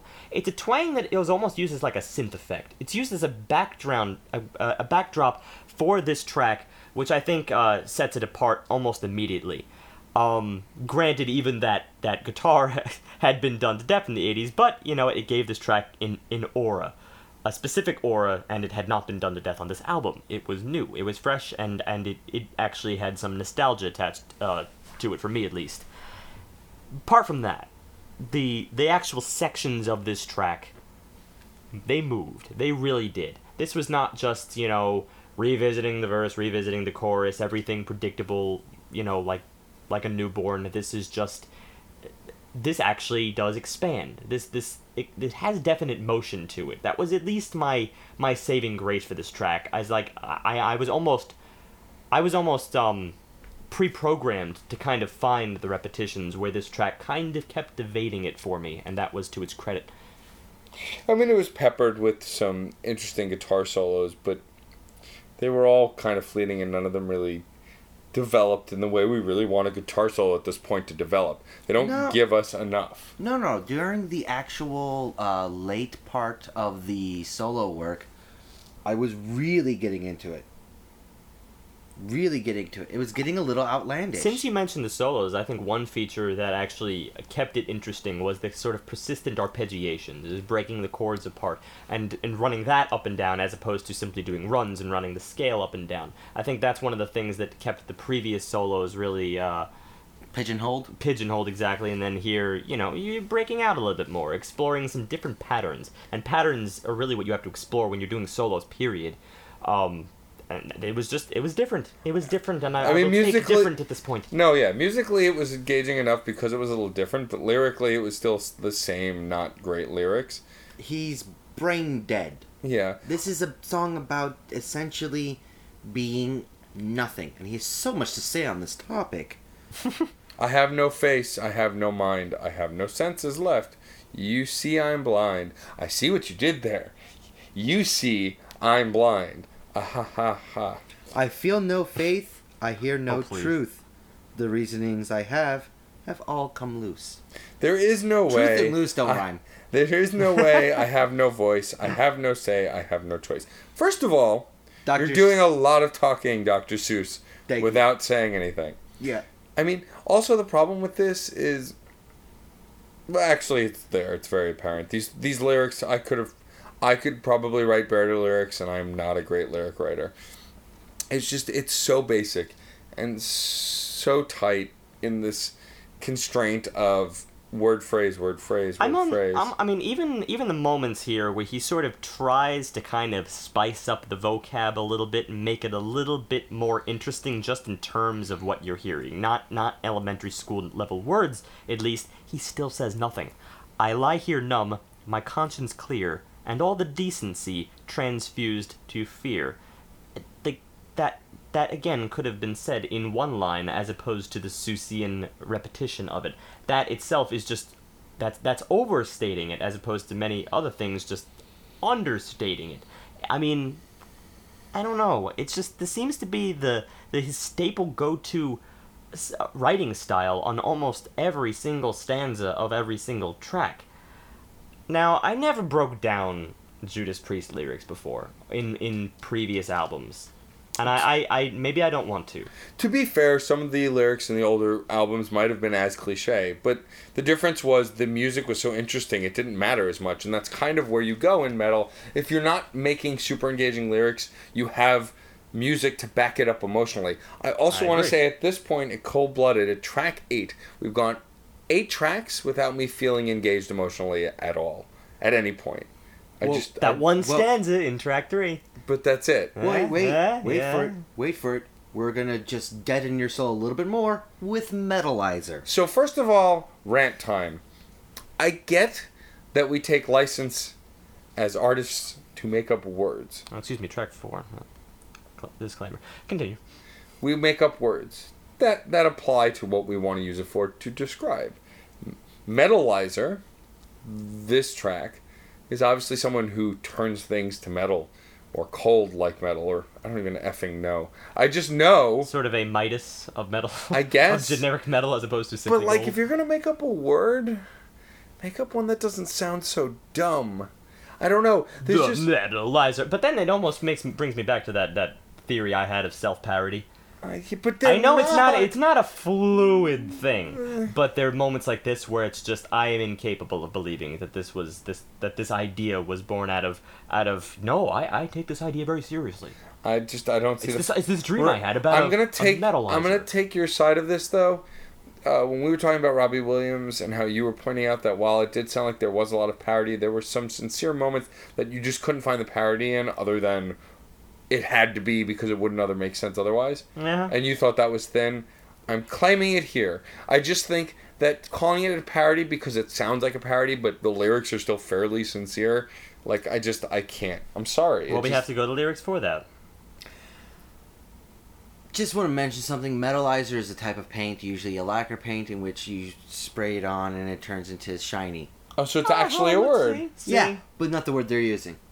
Oh. I just want to say it's it's a word they found He psyched us out. when they were act when they were probably on the internet and and like. let's no, I don't think so at all. You read the Can- lyrics here. can I It's read clearly not that. Yeah, I He- know. He will find you, goes for your throat, mesmerize you. He is the metalizer. what? I'm sorry. no, what? he's a zombie lord trying to raise more. I, lo- I dead love how you like you lost hope. and or an assassin. Like you the- lost hope like- in humanity as you read that. And like the verse is thrusting, like the first verse, that was the chorus. I skipped ahead, but the first verse, thrusting from a grave of unholy earth, giving all his worth, let the damned be saved, all that evil sin burned, buried underground. What? Feeling safe and sound in his deadly skin. Like, so it's about a zombie? I'm confused. Uh, he was well, no, he raised Evil from the sin is grave. buried underground. He raised from the dead, yet was still underground with the sin. It's it's an allegory of what? the problem of It's not an allegory economics it. versus Shut ecology. up, John. It's not. Now an keep al- going with this. Keep It's going. not an allegory of anything. It's no, I'm gonna go incoher- into something way deeper It's than what they got going on. It's Oh, yeah. incoherent lyrics that are contradictory. Oh, don't no, don't worry. It does get tropey as well. With no sense of fear, tooth and nail will claw at flesh and bone prevail. His honor will not fail. It sounds like the things the Weird Sisters say in Macbeth over the cauldron, like bo- Doyle, uh, Oh no, I tried to go toil, little- toil, bubble, trouble. I'm screwing up the line, but you know what I mean. bubble, bubble, toil, toil and trouble. Thank you. It sounds like that. Double, double, toil and trouble, cauldron burn, and no, fire burn and cauldron bubble. Yeah. I used to know that by heart. That would have been much better. I kind of want to hear a Shakespearean actor read this aloud because it might be a very, very intriguing aside. That gets him a Razzie. Oh, we are forgetting also how the um, grinding guitars that we haven't even mentioned that are fairly repetitive, duh, reset every time we get to the pre-chorus. The pre-chorus goes into this.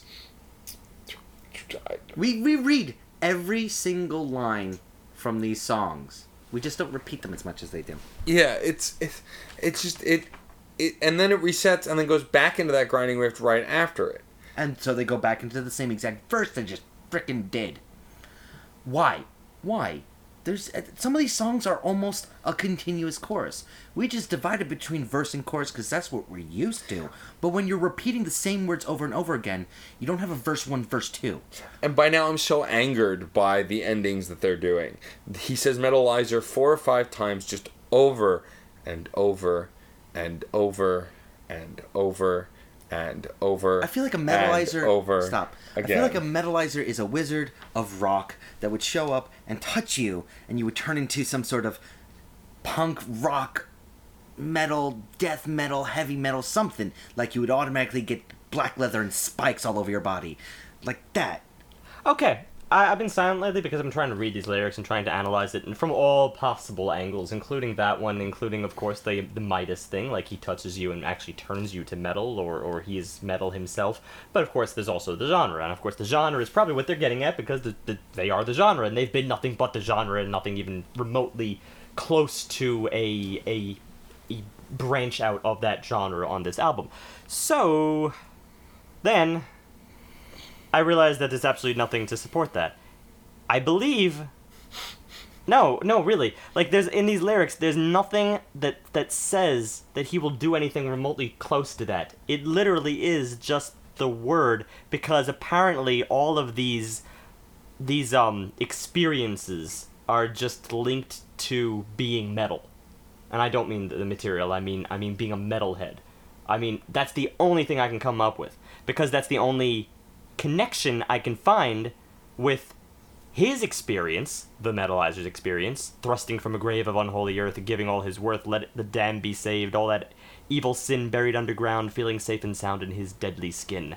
Heard the cry of pain, so he's wide awake. No, for heaven's sake, he's become insane. How we feared the worst of a world gone mad. Never been so bad with the curse of his immortal soul. It's this is gibberish. It's his background that suddenly leads to him, I can only presume, doing what you said, John, making other people like him, which is simply the metalhead. There's just no connection here whatsoever. There is no through line in this track. They could have gone any number of clever directions with this, including the, the whole Midas touch business. It's simply not there. He will find you, goes for your throat, he'll mesmerize you, he's the metalizer. Gibberish. Gibberish. Downright gibberish, and I'm moving on. Wait. Yes, please. Okay. Yes, we're moving on to you get caught up in the crossfire. Sorry. So crossfire. I'm entertaining myself at this point. Oh 'cause yeah, I didn't gonna mention. fall I, I, I didn't mention one thing about the previous track, and that's also the way he sings. Has I I I'm still sticking a little bit with the the parody here, only because um the self parody, only because of the way he sings. Just seems like he knows this is bull, and that is his yeah, that slow vibrato, which is you know it, it's it's it's it's it's laughable. It's just it's Not downright buying laughable. it. Plenty of people do laughable stuff that's not parody. All right, now we're moving to Crossfire. The opening riff. Yay! So it Anybody, has this kind of anybody in the audience, just think for five seconds. I give you five seconds. Please listen to this track, and listen to that opening riff. The phrase, the single phrase, particularly the first half of that phrase in the guitar, and tell me what song comes to mind based on your classic rock knowledge. I give you five. no, no dead silence on podcast. That's bad news. It's Purple Haze, or at least the bastard child. So the of first Purple thing I wrote down music. when I heard this song was a groovy guitar riff intro. Awesome. Something to oh, it's from something else. Fuck. Here's the whole thing. Purple Why do I like that? Oh, right, because I'm a much better musician did it. I'm I'm we're, I'm trying to figure it out. Me and Steve looking at each other. Storm's chiming in like, "Hey, wait, no, guys, I know what it is. I know what it is." Me and Steve, what is it? What is it? I go to Soundhound. It's like hum into the mic, and I hum into the mic, and I realize I'm not humming the song. I'm humming Purple Haze, and that's that eureka moment. Oh, they are directly taking the down now now now idea and doing nothing with it. Yep, the song the song is Nice little uh, delivery there. But it's true because then that's the first, obviously the the A section of that phrase. But then there's a B part B, and that is the conclusion that you would find in Purple Haze. But then that doesn't doesn't do This that. kinda just does- dribbles off. It dribbles off into something that is nowhere near as memorable, which means you're only left with that. Well, if you were having the same problem we were, you're left with what is that first five seconds? What is that first five seconds?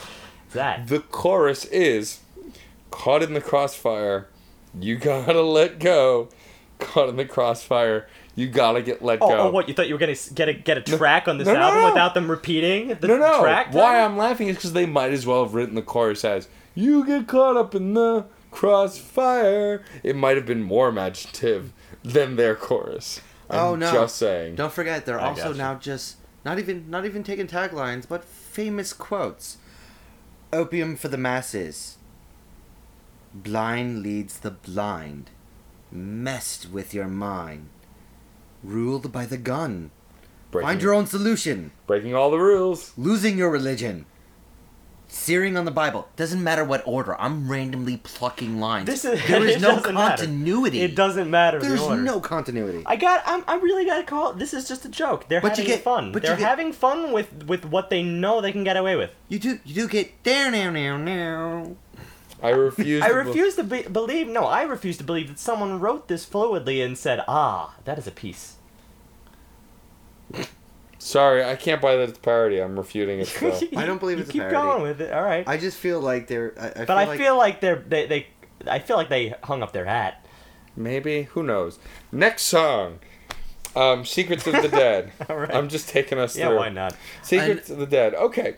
So we- wait, wait, wait. No, no, wait. we haven't got it yet. We haven't no, got no, it no. yet. We did this. Wait, hold on. This does have the '80s twang guitar back, and I Yep. did like that. and the intro. Along with The intro actually builds to something. It doesn't just monoton- monotonously move on to the chorus. It actually builds to something. The verses actually have a little something interesting going on.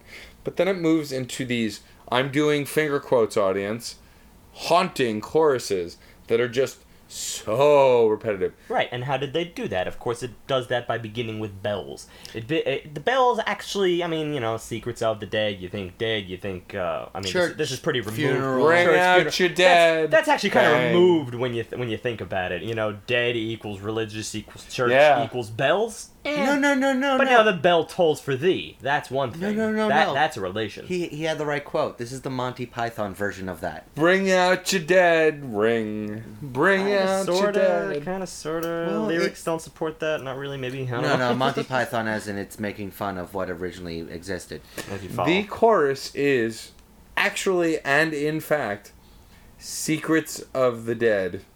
Secrets of the Dead. No, no, no, no. There's more to it. Only later on We they let- do No, no, we- no. We let ourselves be bled. Secrets of the dead. Time takes us down so deep. Is this the place we seek? And then you get a lot of the title being repeated over and over again. Um, The only thing parody wise or laughable here is our reactions to the songs. I mean, I like. Is this the place we seek? Are they dumb? Are they seeking death? Is that like an? Is, is I that thought that was an actual lyric because I would have believed it. no, no. That's the, is this the place we seek? Is is the line? And I'm. I mean, that's so silly. Time takes us down so deep. They're obviously already like, death is upon them. And then the question in is is rhetorically: Is this the place we seek? Obviously not. You don't want to be dead. I, just, I hate this so much. Ah, that's a harsh word. Nah, it's silly. It's just, it's silly. It's downright silly. And then when you add, add the music with it, it's again just a repetitive riff. It's sort of these, you know, the three, the three sixteenth notes over and over and over again. The three groups of of sixteenth notes with the accents, uh, sort of moved around as they see fit. Um. Don't forget the soundbite nature of the lyrics. Otherwise, Oh yeah, that was interesting. So- where angels fear to tread, secrets of the dead. So can I tell you that because uh, oh, oh wait I don't want to cut you guys off. Is there anything else you have to say about Secrets of the Dead? Not without being ruder. Great. Let's move on When to the- Battle Cry, drums and guitar were, were playing. It was cool. which is pretty much my reaction. Steve is stealing from the beginning when we were listening to the, the podcast, the listening to the album. Okay, so the final track. Uh, no, oh, and the slow no, down at the end. Sorry, transition. When it's when they when they actually do the very dramatic slow down at the end of this track. Like they're dying? Maybe, maybe, yeah. Wow, a connection. Into Battle Cry. Bingo. Battle Cry Yay, something epic. was was yeah it was par- a pa- okay it's almost a parody of an epic song. Yeah, let me rephrase that. Finally, something epic. yeah. But the chorus in this one because i'm just jumping straight to the choruses at this point because it's the meat of the rip up is battle cry death defy battle cry never die and then i yelled apple pie. Because that's what this is. They're literally just rhyming phrases. It doesn't matter uh, apple pie um, god's eye Oh me, oh my. uh, why, oh why? firefly I want to die. I, hate don't wanna- this. I don't wanna That- do this anymore. well, don't don't forget, we also have some very interesting verse work. Indestructible by choice, valor rings out with the voice. Rail Whose the voice? consequence, destiny's the flag you hoist. Okay, Whose flag? So rail the consequence is actually mean meaning of nothing. It means nothing. The consequence of what? There's no context. Valor rings out with Hmm. the voice. Whose voice? And how are you indestructible by choice? Like what what is being implied here? Nothing. Lead the nation for the crown. Serve the orders coming down. Charge ahead Oh, with oh. pride. Guard the chivalry you've shown. I mean, I believe. No, I, I'm, I want. I want to just take a serious note here. I do believe there, like there. I- I see the meaning behind this in a, the vaguest of senses. But here's the thing: this is a very common mistake for, let's say, a, a high school poetry, um, poetry buff, for instance. I mean, obviously, there's no poetry classes necessarily in high school. So if you write poetry and that's your shtick in high school, well, great for you. Maybe you'll be a great writer someday, but I very much doubt that you are now. Here's the thing. Uh, a common mistake is very often you have an idea, it's great in your head, and then the the the notion is that when you want to be a great writer, what you will have to do is cloud it in vagaries. And that's that's what you have to do. But that's, that's the worst thing you can do. They're cutting off all the other words that give you context. Oh wait, but there's context later at the end of the song. Resolution, absolution with my battle cry. Ex exoneration. Exoneration. Oh, exoneration, condemnation with my battle you are cry. tired. Exoneration. I know that word. You did- I had a okay, John moment. Exoneration, condemnation. They're, uh, the phrase, the tenses. Your tenses are wrong. Your particles of speech. Are Oh, it's a comma. Come on. Exoneration, condemnation with my battle cry. I mean, the comma is implied there. Restitution, absolution with my battle cry. It's just. Not the way he says it. Not the way he says it. As I recall, it was said that way, but I could be mistaken. Um. Here's the thing. I don't know. I, I, I almost want to just like step off the lyrics here because the lyrics are just dragging down the music when the music can otherwise be, you know, impressive at times. For instance, Yep. in the beginning, the beginning, you do have a variant in this track. Texture is actually a little bit varying. It's a little bit more intense than perhaps the previous tracks were, even though there's still this consistent through line of just faux intensity. And then you also have this this variant in rhythm. You have this hemiola sort of in. I mean, actually, it's that's actually kind of a commonality in most of these tracks. Come to think of it, you know what? The hemiola is actually pretty much there all the way through. The at least in terms of the accents, the way it's accented, it's accented in in this sort of like three against four kind of thing. Um, the chorus melodically is strong, but it's silly. Battle cry, death defied. Battle cry, never die. Same thing you just already reiterated. It's silly, even though I may like the the otherwise, you know, the the background musically. And then there's that vibrato. The vibrato comes roaring back, and it's just it's. I, I don't I don't like it. I don't like it at this point because it feels forced. It feels like the kind of thing that you have to do in order to to over overly make something epic. You know, when you need to kind of force feed it to people. This is an epic story. It's an epic story. It's an epic story. So let me just sing it out ah, and just let that vibrato fade into the night. The, the worst thing you Which could it hardly ever, does. the worst thing you could ever do is tell someone before you tell them their sto- a story, dude. I got an epic story, bro. epic. So epic. It's the, I call it the Peter Molyneux effect. I Peter, call it the Billie Armstrong effect when Okay. he said the Uh, Trey was going to be epic. But, well, I had explained it then too. Peter Molyneux is a well-known game designer who created all of the Fable games for the Xbox.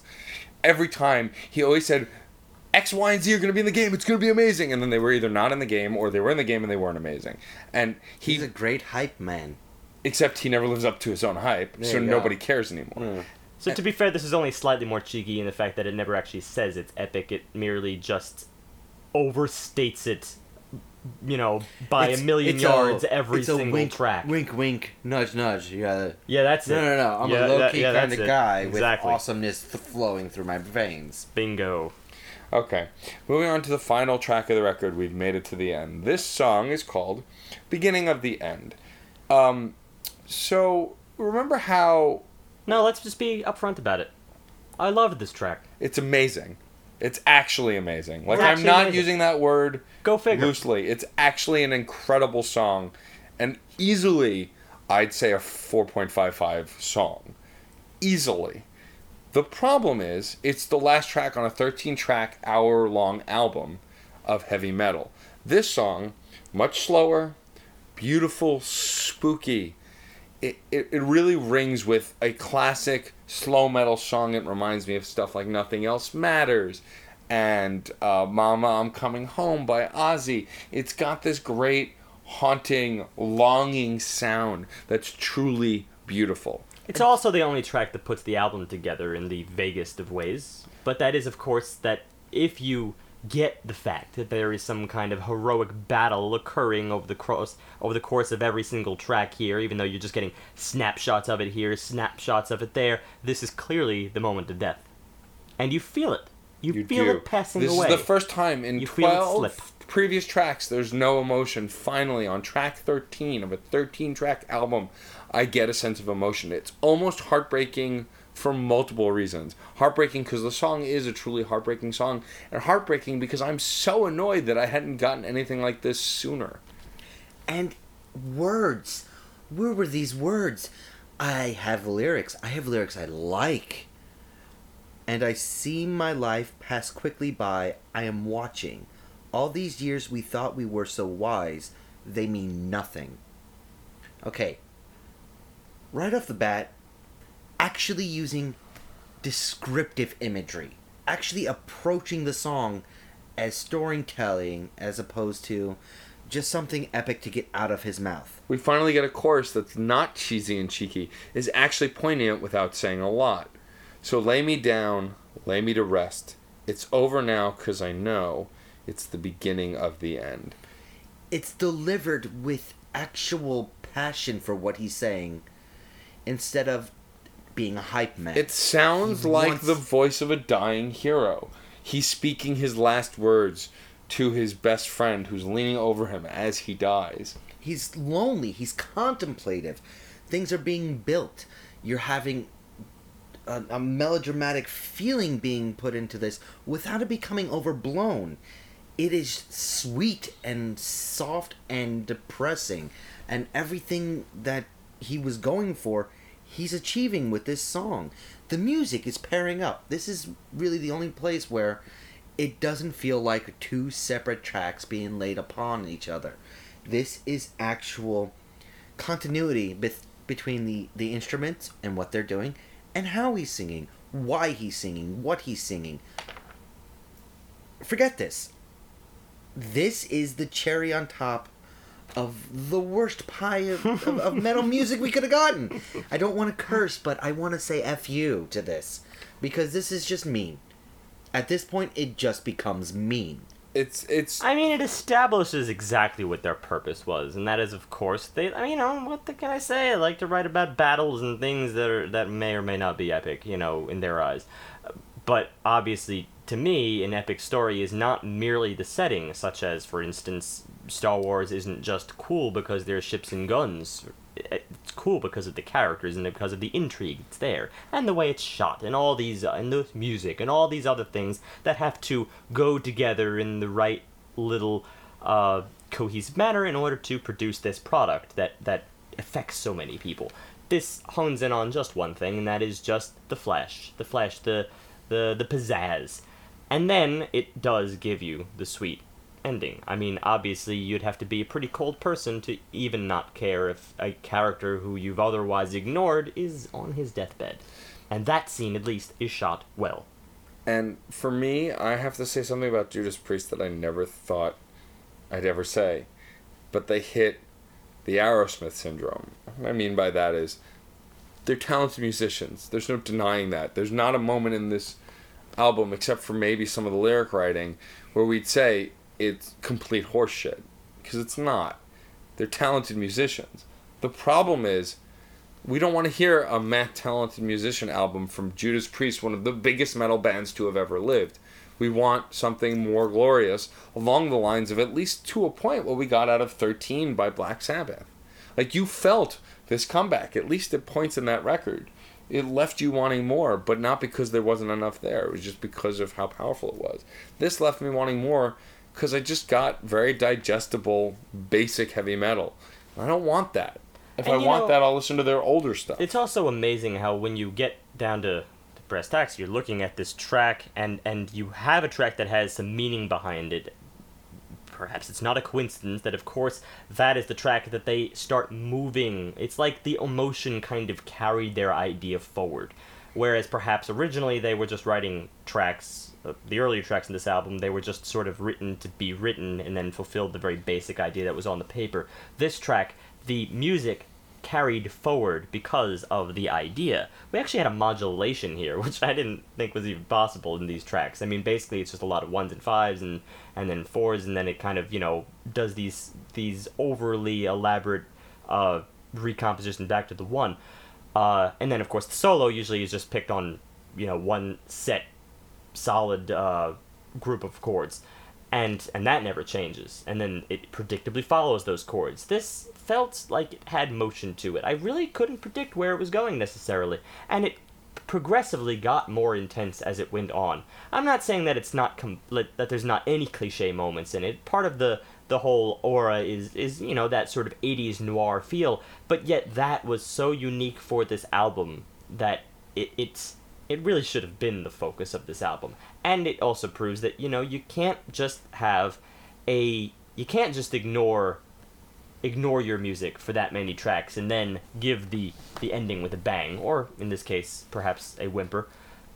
You really have to integrate that throughout. You have to give some kind of idea that there is going to be a build here that there's going to be an arc as opposed to a flat line and then a peak a little star a little glimmer of hope that's just that's not how people listen to music so who's gonna wrap up My Uh, pick, I go last. Go for it, guys. Fight to the death. How come nobody ever who takes a pick decides to go first? Uh, we haven't done that in over a hundred Rochambeau for episodes. it? I'll go. It is a Judas Priest album. I don't. It's so hard to say more because it's exactly what you've heard from Judas Priest. It's like getting the fifth or sixth or seventh in a series because it is that kind of a piece. It's seventeenth album. It's it's there's no longer a freshness to it. That this beast of has has has run has run its course. It's it's done. I'm mixing my metaphors. Um, it's like a movie th- series that just goes on two or three sequels way too long. It's like a book series that you just they they did the resolution of the main story after 14 books, but there's 32 of them. You don't need this much information. You don't need this much of the same story. Scooby Doo is still gonna find out that it was the janitor the whole time. That's how predictable it is. There's nothing here besides the last track, and it's so disappointing that even though the last track does have a little bit of a trope to it, do- does have a little bit of a cliche to it, it still is a solid like four star, really emotional, great headliner type of a track. You can build songs, other songs around it. You can build themes around this sort of piece because it has investment into it. I don't feel any investment in the actual music for the rest of this album.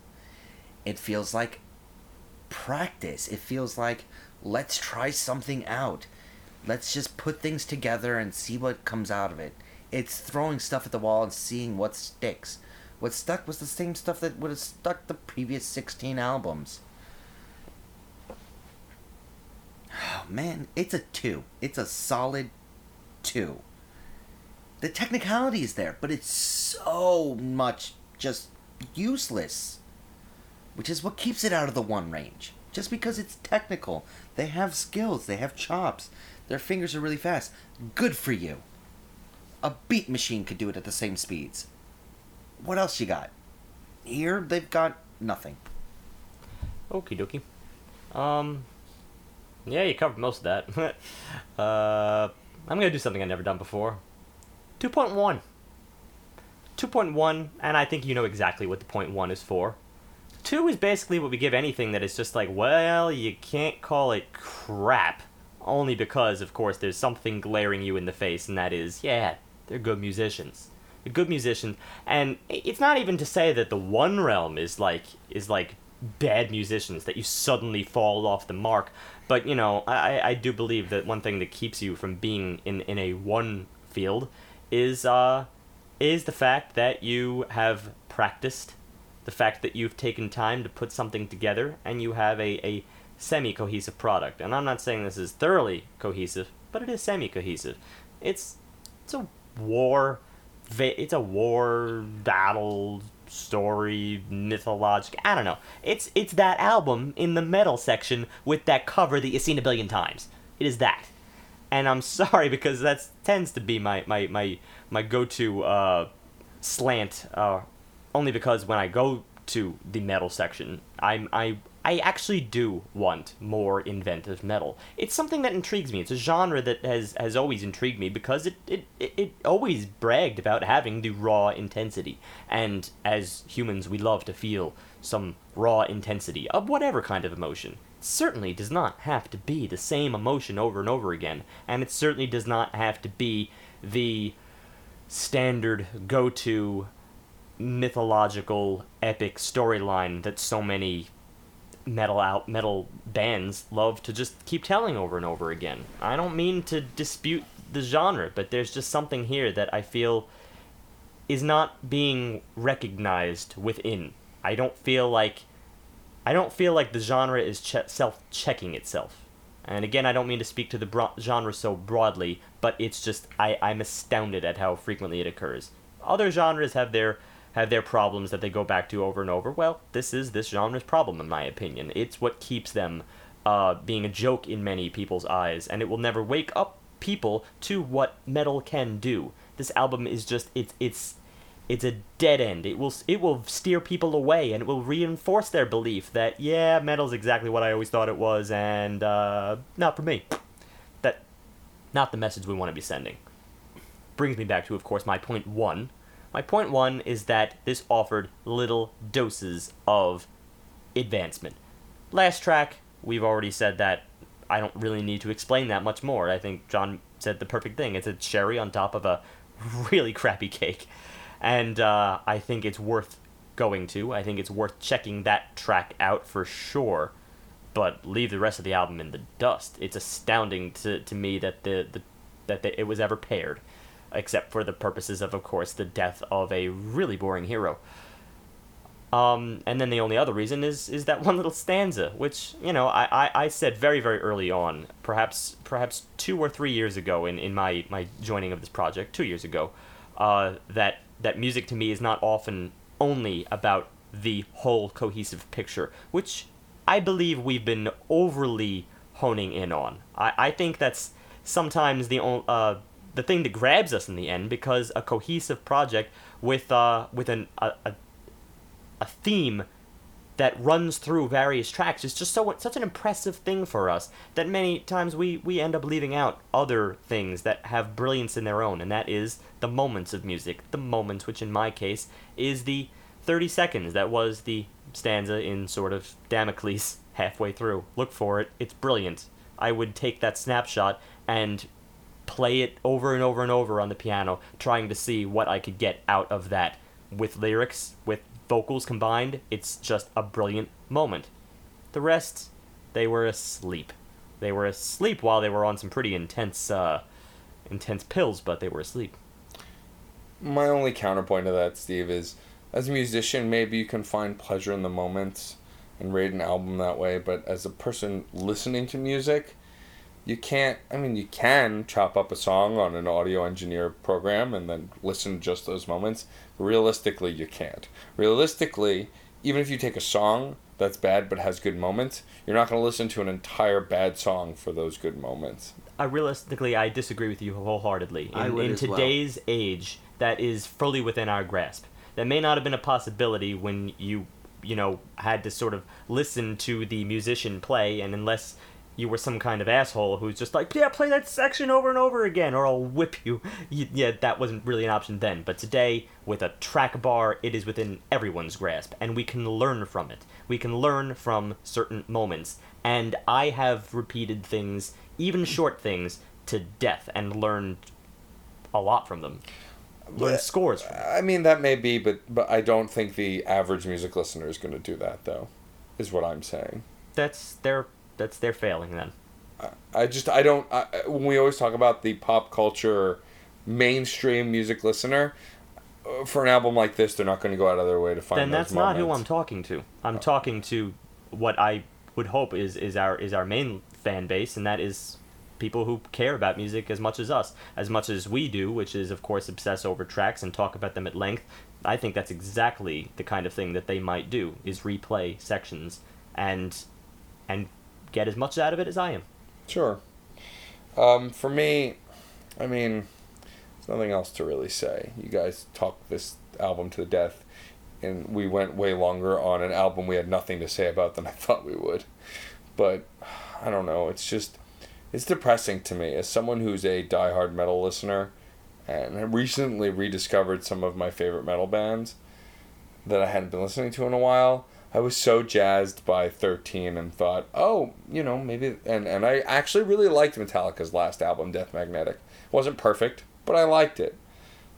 So I thought, you know, oh, I could, you know, maybe this album will have some good stuff. And it really didn't. Um, we reviewed Barenaked Ladies on episode. Steve, episode. Oh, uh, episode 53. Grinning Streak. And I rated them at a 2. Because even though there are three songs on that album that I love and listen to a lot, it was still a 2. It was still a band with talent doing mediocre work. And that's what this is. Even though there's less songs that I like on it, that one song showed a whole lot of promise, whole lot of promise, and will definitely come up in our year-end review without a doubt for me. That said, this album is still piss poor, even for metal, and even for what I like. And I'm a lot more open to lesser quality music that entertains me than most, and I can't get anything from this. So it's a two. Um, I expected so much better of this band. It's hard to ignore their discography. It's really hard to ignore their talent, especially since they're displaying it throughout the entire record, but not really doing anything with it. You know, this to the same capacity that Green Day was kicking themselves in the ass on their three album trilogy because we all know they're capable of great things. They put out American Idiot, but yet those three albums were more or less atrocious. They put out Nimrod. They put out Dookie. I'm just saying, but there, there's so much. But pop culture wise, American Idiot was like the pinnacle of where they were going to become a rock, a mainstream rock band. And they followed it up not too badly, and then they pissed it all away. And I liked the last couple of albums for Judas Priest, but this one just did nothing for me. This is in the same vein as Jimmy Eat World. It's forgettable and disappointing as a fan. Fair enough. I I mean, this, I mean, basically what we have here is two two twos and a two point one, and uh, I mean, I don't know. The only thing I can I can say about my point one, even though I'm not gonna like sit here and and like argue for for that extra point one, is just sort of an explanation as to what I think. You know, a, a, a two to me is is a, is an album that is is boring, almost boring front to back, but you have to accept they're good musicians. But maybe there were a few three star ideas because if it was lacking any three star ideas, then I do think it would be down in the one range. Um, to me, this was an album that had a few four star four star ideas in an otherwise vacant background, and I think that's something that's very underlooked when it comes to music. It's very easy to gloss over an idea, very easy to gloss over a brilliant idea in your violent rage against said artists. And that's something that I just want to advocate because a lot of people tend to be very objective. I mean, they can't be objective in that regard. They have made up their mind about a said piece of art based on their given work, and then they can't get past that given work for whatever brilliant thing that artist has done. That's worth the point one. It seems trite, but it's there. And some of the most brilliant ideas come through in artistic solos. We talked a lot about solos today, and solos, especially and most iconically, the guitar solo in today's day and age. But when you go back into, you know, fifties, forties, thirties, or the more outside the mainstream type music, I'll correct you. or underground, you get solos. A solo artist. I'll correct you just a little bit. Uh, we, would, so- we would have liked to have talked about solos more today. Yes. we talked about them a little, but I don't think I don't. I would not say we talked about them a lot, and we should have talked about them a lot because you know that solos, they they are room for talking. But frankly, many of these solos left a lot to be desired. But we want to sort of investigate. You know, what is it about a solo, particularly that in, invites all this intense discussion? Um, Well, I think at the When it core of it, at the it very dies. start, at the very core, a solo is a moment to feature a skill or talent above the rest of the music or singing. It's it's a focus on an intense skill, which I think is what makes them very engaging. I wouldn't. I would even go further than that. I would say it's forcing you to acknowledge the prowess of an artist. That that to me is what a solo is. Not just a showcasing. A good solo makes you believe in what they're producing. And- makes you believe in their notes. And as per John's whole premise for this segue, which I think is, is is perfect, it's also an exploration of the single ideas, not just necessarily the skill level that that that it takes in order to achieve said ideas, but the ideas themselves, and the fact that when you execute a solo, you are kind of downloading this this this continuous stream of ideas from from the ether to your audience. They're being formed right before your very eyes. Sometimes there's a rubric for the for these ideas. Very often there's a basic rubric for these ideas, but the ideas themselves that are coming out, they may very well have never been done before. That is brand new. It is straight from the horse's mouth. And that kind of thing is is is really interesting to investigate because that's what breeds inspiration in many other areas in not just writing full on song full on songs like you know from the ground up or perhaps the idea that might come from a solo that gives you the idea for a whole entire riff for a song or for a verse or for a melody but even ideas for what other people do in the rest of life. They hear a simple little phrase and it makes them feel a certain little way even if it may only last for 2 seconds. You now have a mood. And solos I've always been used differently by different types of music. This is where it it starts breaking up the idea and you just can't say it's a good solo. You have to start getting into why and in what context. Because if you look in a, a more classical sense, solos solos were just showcasing that specific instrument and in some cases that specific person and their ability with a violin or a cello or some sort of magical piece of a ki- of, of instrument in that orchestra. Doesn't always have to be an instrument. It could be a purely uh, a s- Vocal solo. a vocalist, but it's because in that case there's so much competing people in an orchestra that sometimes you do need to create that moment with an individual to supersede what the orchestra itself is doing. I think that's one of the reasons it was it was born out because I do I, I think there was this moment, especially um, in in the classical era, where where sort of the wall of sound might actually get to you after a while. It, kind of goes back to various other things that we've dipped in and out of in other discussions, like for instance the uh, the the the arena or the or the orchestra hall versus the um the small intimate venue with perhaps only one or two musicians. There's a there's a change in mood there, and sometimes very often uh, I think is is probably the case with the majority of people that they feel a lot more closely connected to the intimate experience. Not because the the melody and the grand orchestra didn't necessarily get to them, but because the the individual nature of it was was somehow lacking. I mean, when people go out on their daily walk and their daily routine, they don't always encounter epic storylines. They don't always encounter something that warrants this great tale to be told. They like reading about it, which is why we immerse ourselves in science fiction, fantasy, but it's not always a staple of our daily life, and people like to see reflections of our daily life. That kind of thing is, is ideal to be told through the individual, through the soloist. Well, and also I find that if you're in that wall of sound, say for an orchestra, just to use an example, and then a specific single performer solos, it gives you a more personal one-on-one connection because most humans connect much more easily one-on-one than in a group. It allows you to place yourself within the context of that epic tale to some extent. Mm-hmm. And But- it but- gives you perspective too. Right, because of course that's the character they're in. There's always a character that you're following in the epic tale, and some a soloist could capture that character. But n- rock and roll doesn't do it the same way. Punk don't do it the same way. Pop, even techno. You could hmm. almost call some parts of techno as solo, like when they drop everything but the bass. That's a that's a thing.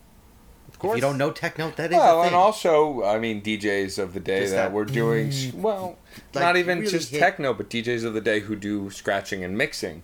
You can solo with scratching as well. you go reverb. You go to hit those those kind of notes that you can only hear on the edge of your of your actual ability to hear but mostly just feel it in your teeth and your toes. In short, even if it's not the personal connection, sometimes it's just about the head turning nature of it because the wall of sound can can get you comfortable after a while and then all of a sudden you you break that texture by honing it in on one thing and it's a spotlight and people will always follow the spotlight.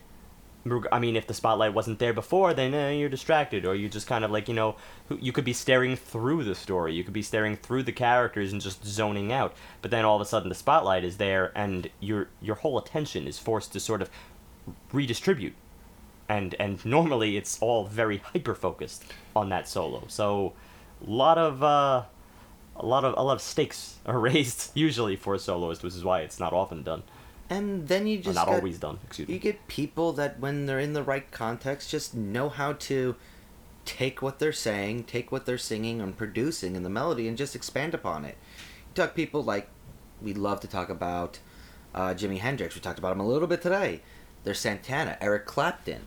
Like Mhm. these are people that you give them a Gibson, anything, give them a string tied to two pieces of wood held far apart, they will be able to do something with it Joseph. they'll be able to pluck it and just take that all along the watchtower and turn it into the piece that everybody knows. Turn it into that experience where I'm gonna refute a little bit of what Matt said. You will sit through that song just to hear them start hitting those notes.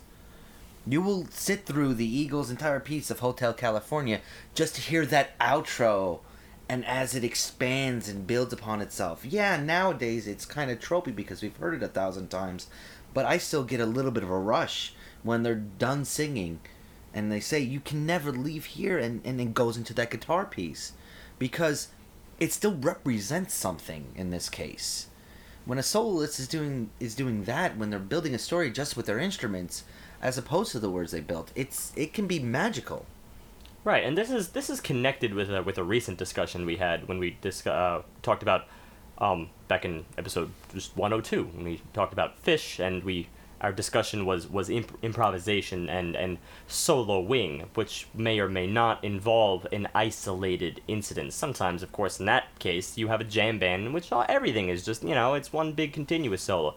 But this is more about the the, the, the, the iconic piece exactly what john is describing the thing that everybody waits for. And a lot of times I mean, it's almost contrary to the solo in the fact that we take it and we record it and it is eternalized.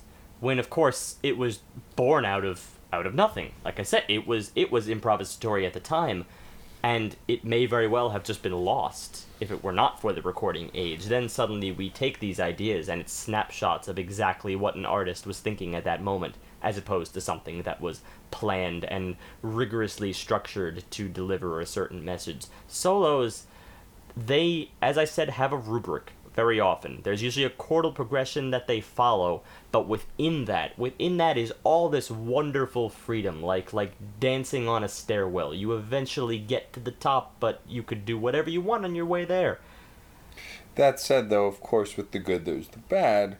Something that can be overwhelming about soloing is when you exaggerate or overstay your welcome. We often have mentioned on the podcast when solos get masturbatory. And what we mean by that, we're not just being dirty for dirty's sake.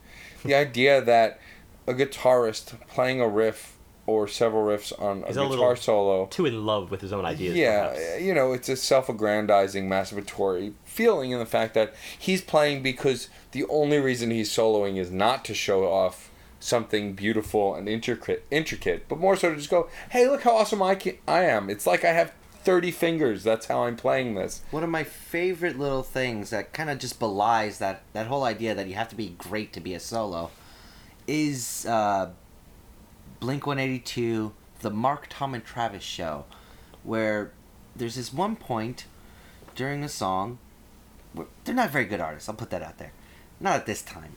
Where they, it, what Mark just yells out, it's the slow, pretty part, and it's a really simple, just three chord progression of the guitar. Doesn't really go anywhere, but it really is the slow, pretty part. Also, it's that uh, cool down.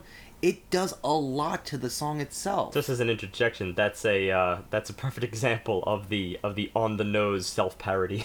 yeah, Yes. And it's, it's- the slow pretty part. They know it, and they know you want it. and they're gonna give it to you.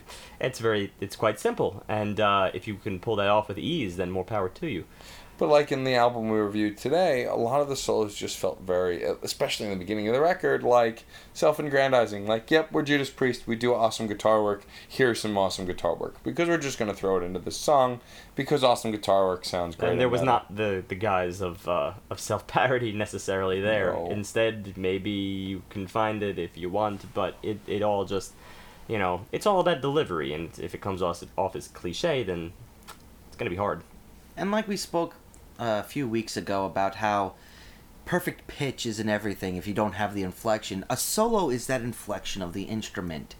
Yes, technicality, you can play every note exactly as it's meant to be, but sometimes you don't want to do that. Sometimes it's the inflection that you're putting in the guitar or the saxophone or the violin or the pan flute doesn't really matter it's it's it's about being human of showing a little glimpse of that but also trying to make something greater than what humanity thinks it can attain. It, it there's so much to it. it it's being simple everyday guy but yet still epic. There's so many things that you can do with a solo by being imperfect by not being in pitch by being outside the box by just trying to be emotional as opposed to being technical And I actually once had a, a, a professor who said uh, there are no wrong notes. Of course, there aren't any wrong notes. Every note is fair game if you can spin it correctly, which means there may be not necessarily wrong, but poor directions. Uh, and then, along with poor directions, that would of course apply to the novice who engages in a solo and then loses sight of his idea.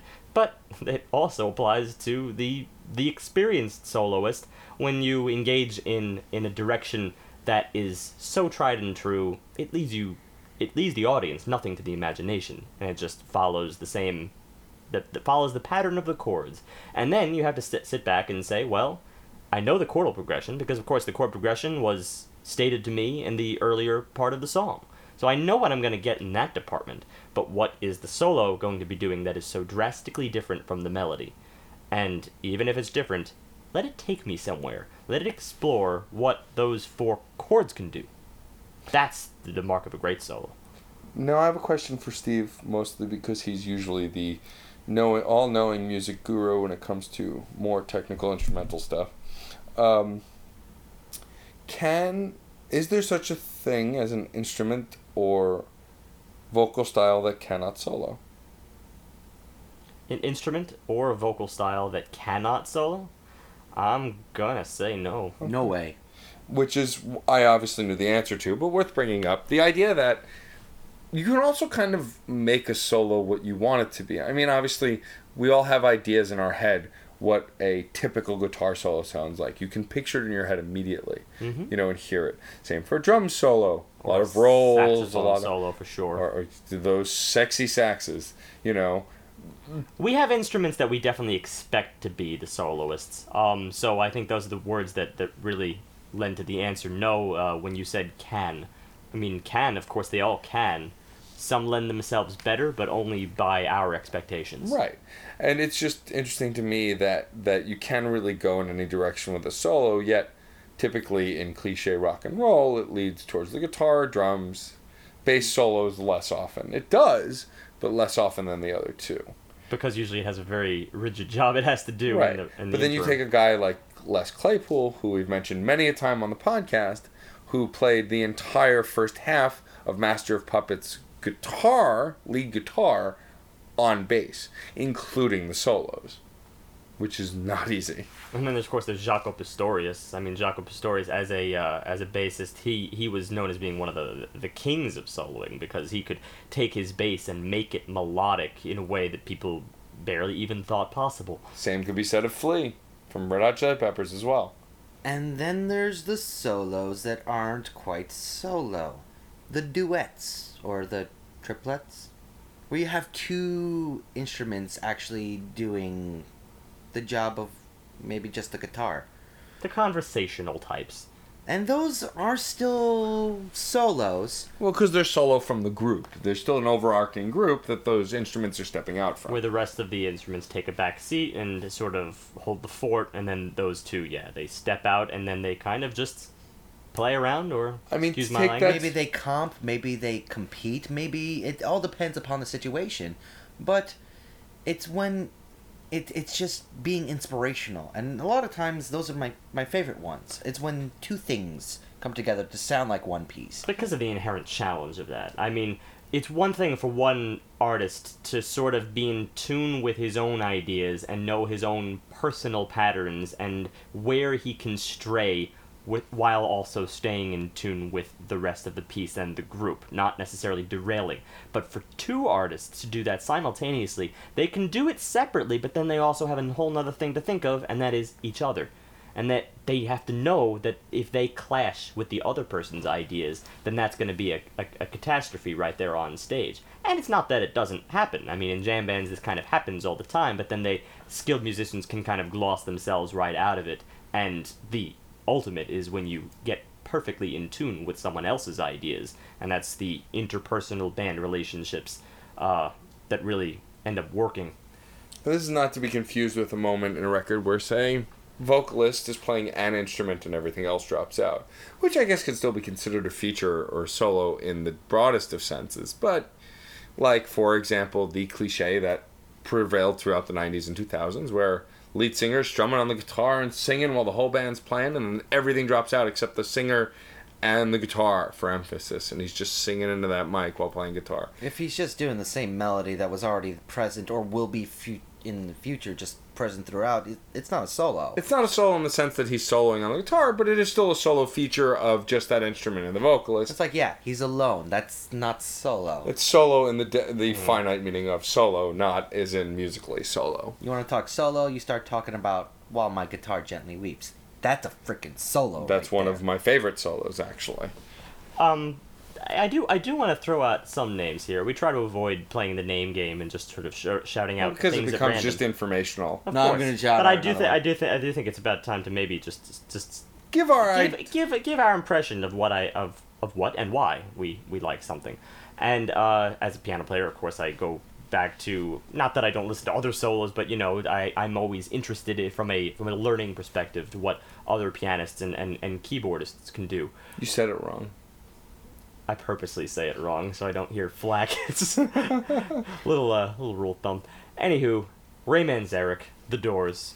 I mentioned it earlier on when I was uh, talking about Riders of the Storm, and that was um, related to to the way in which the the keyboardist and the bass was sort of born out of that particular uh, opening opening storm soundbite and how both could just fit the mood perfectly. And to me, Ray Manzarek is one of the absolute best keyboard soloists out there.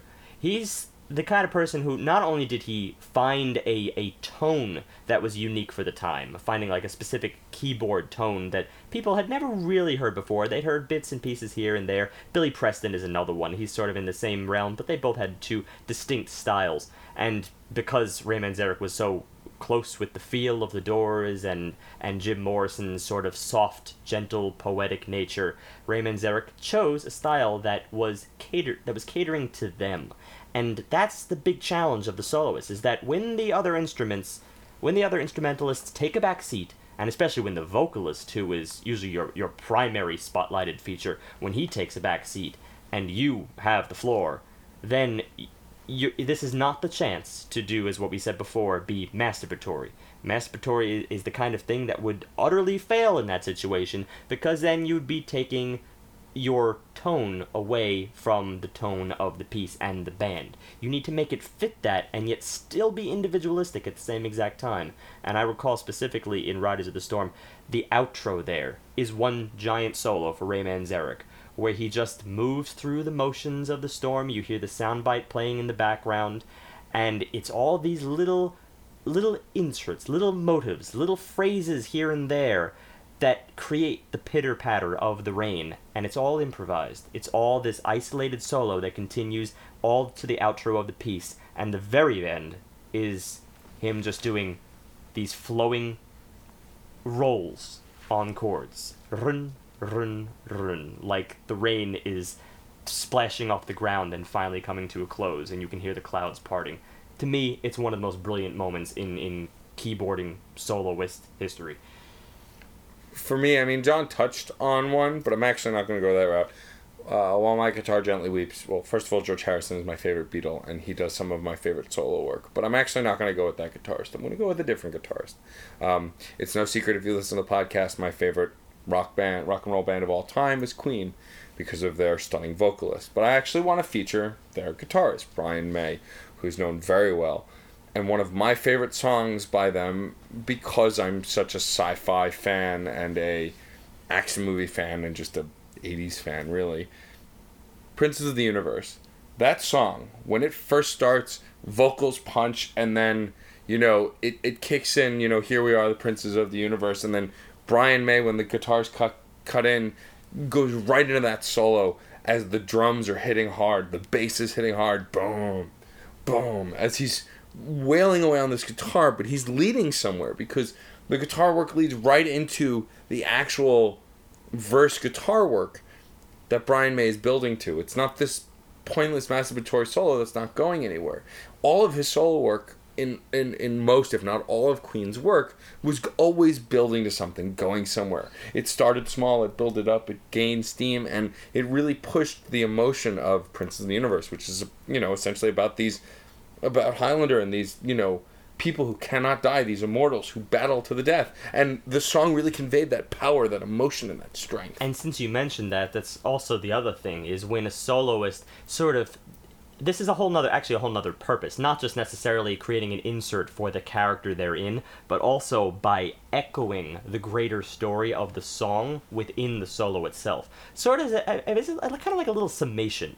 Like the solo just as what you were describing and how it has all these peaks and valleys and ebbs and flows it, it sounds like it almost represents that of the track itself.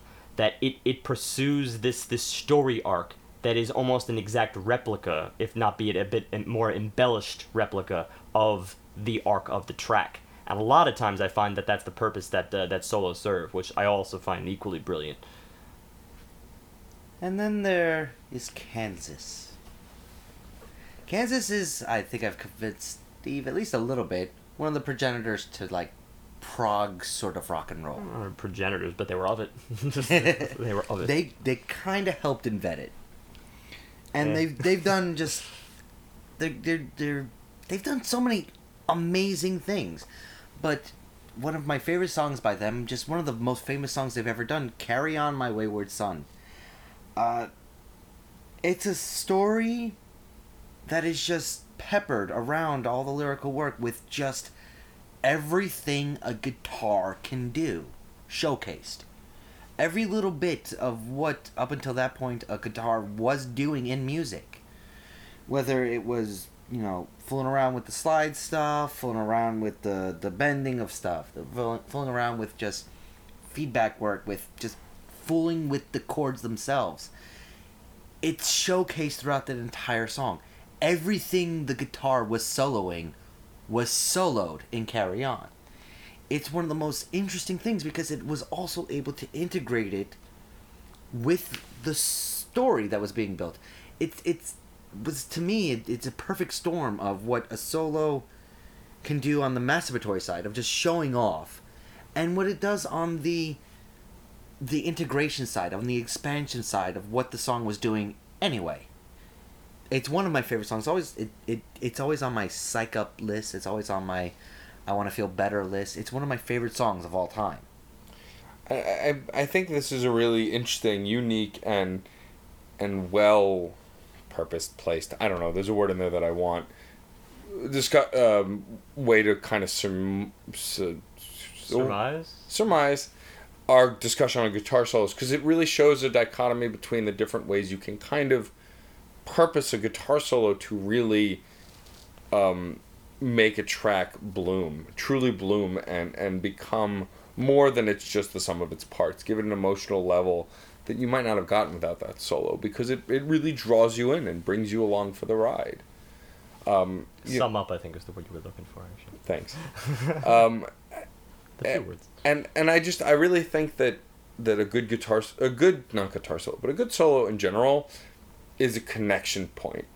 It it doesn't matter how or where or why, but it's a connection point. It really is another level of the song that just the instruments together, just the lyrics, just the vocals can't achieve. It's that point entry point where you really get dug in deep and you really get invested. Yeah, I think that's actually a perfect way to sum it up. Um, and I, I really think that some of the best ways it's done, and I think that's why, wrapping it back around to our album review, those solos seemed so soulless, was because there it wasn't a connection point. Because it was so masturbatory in most cases, it was almost offensive to our auditory system because there was no connection point. It was just drama for the sake of drama, which humans by nature don't like, though they find themselves in. And I think that's really what turned off these songs. It was creating something with nothing. That's true. There I think no I think that's actually an inherent issue that we have is drama for the sake of drama. Because in general, I mean, in general, our, our lives are complicated enough. Why would we want to overcomplicate them with fluff that doesn't enrich enrich us in some way? So yeah, I think that's that's probably a, a an interesting uh, psychological analysis as to why we we're, we're uh, these these things deter us. Yeah. Um, yeah, I think that's actually a pretty interesting way to sum it up. I um, I must agree. And then of course the fact that since we were talking about solos, period, I lost my train of thought. Never mind. Okay. Um, why don't you take us then to our spam of the week? Talking about a train of thought. Yeah. or lack thereof. Off the rails, crazy train. I don't know. Allegories. I confused Steve. I like the look on his face. Yeah, never mind. I'm not sure where you're getting your information, but good topic. I needs to spend some time learning Yeah, you do. or understanding more. Thanks for excellent info. I was looking for this information for my mission. A mission from Gad. Who's that by? Thanks, Dan Aykroyd. Uh, that was by Metal Slug Defense Android Hack. I love Metal Slug. I didn't even know it was on the Android. It's a hack. Oh. That's why it's Android Hack. Eh. Probably gives you infinite lives, which is not the nature of Metal Slug. No, you're supposed to die a lot. You shouldn't cheat in video games. Um, why don't you, uh, before I close this out, get into what we're doing next week? Next week, we are getting an English duo by the name of Slow Club. These are Charles Watson and Rebecca Taylor, um, multi instrumentalists and vocalists. And their new album, Complete Surrender. They are. I've, I've listened to a tidbit. I was looking for something different, and I found, well, folk rock. Indie- which is not actually folk rock, which entirely different for us. But It's different from what we did today, at least. yeah, and, and well, honestly, uh, there was something there that I hope shows up in our discussion. All right. Well, we'll save that for next week. I have hope on this one. Wow, John has hope. Maybe Blind we'll hope. It- there's, crush some- it. there's something there. Ooh, I like the sadism. Um, He's got he's a, he's got a sadist streak. I like it. a little bit. Um, I am Shut masochistic. I do, of course, want to thank everyone for listening. combo. As always, thanks for sticking through, um, through our struggling to wrap up the album with not having the words to describe it. Um, as always, please check us out on the website crashcourse.com, on iTunes. Both podcasts are now available on iTunes. Please like and subscribe. Um, write a review. You can get us featured on iTunes if we get enough reviews and likes, stars, whatever Do all these things. like us on Facebook, follow us on Twitter, follow us on Tumblr. Do a do a thing a minute. It- yeah, it you could do so a thing a minute. They're on Um, the right side of the page. Please also give us your suggestions. We're trying to keep it current and review the latest things that came out. Talk about music today, but throw us your reviews, uh, your uh, your ideas for us to review albums. Um, either on the website, via email through the website, on Facebook page, Twitter, any of them. Um, we're always looking for more content to talk about. Um, if you have a suggestion for a topic, throw that at us too. We'd love to hear what you think we should discuss about in the music industry or on the peripheral of the music industry. Indeed. Um, and I wasn't going to bring this up, but I do want to bring it up here briefly. I want to dedicate this episode to one of the greatest comedians that ever lived, Robin Williams, who passed away today. One of the greatest actors that ever lived, and one of the most influential people in my personal life. In all of our personal lives, I think it's safe to say. He shaped a big part of our generation's comedy, that's for sure. Yeah. So, on that, slightly depressing, but also very loving note. Music is life, and, and life, life, is good. good.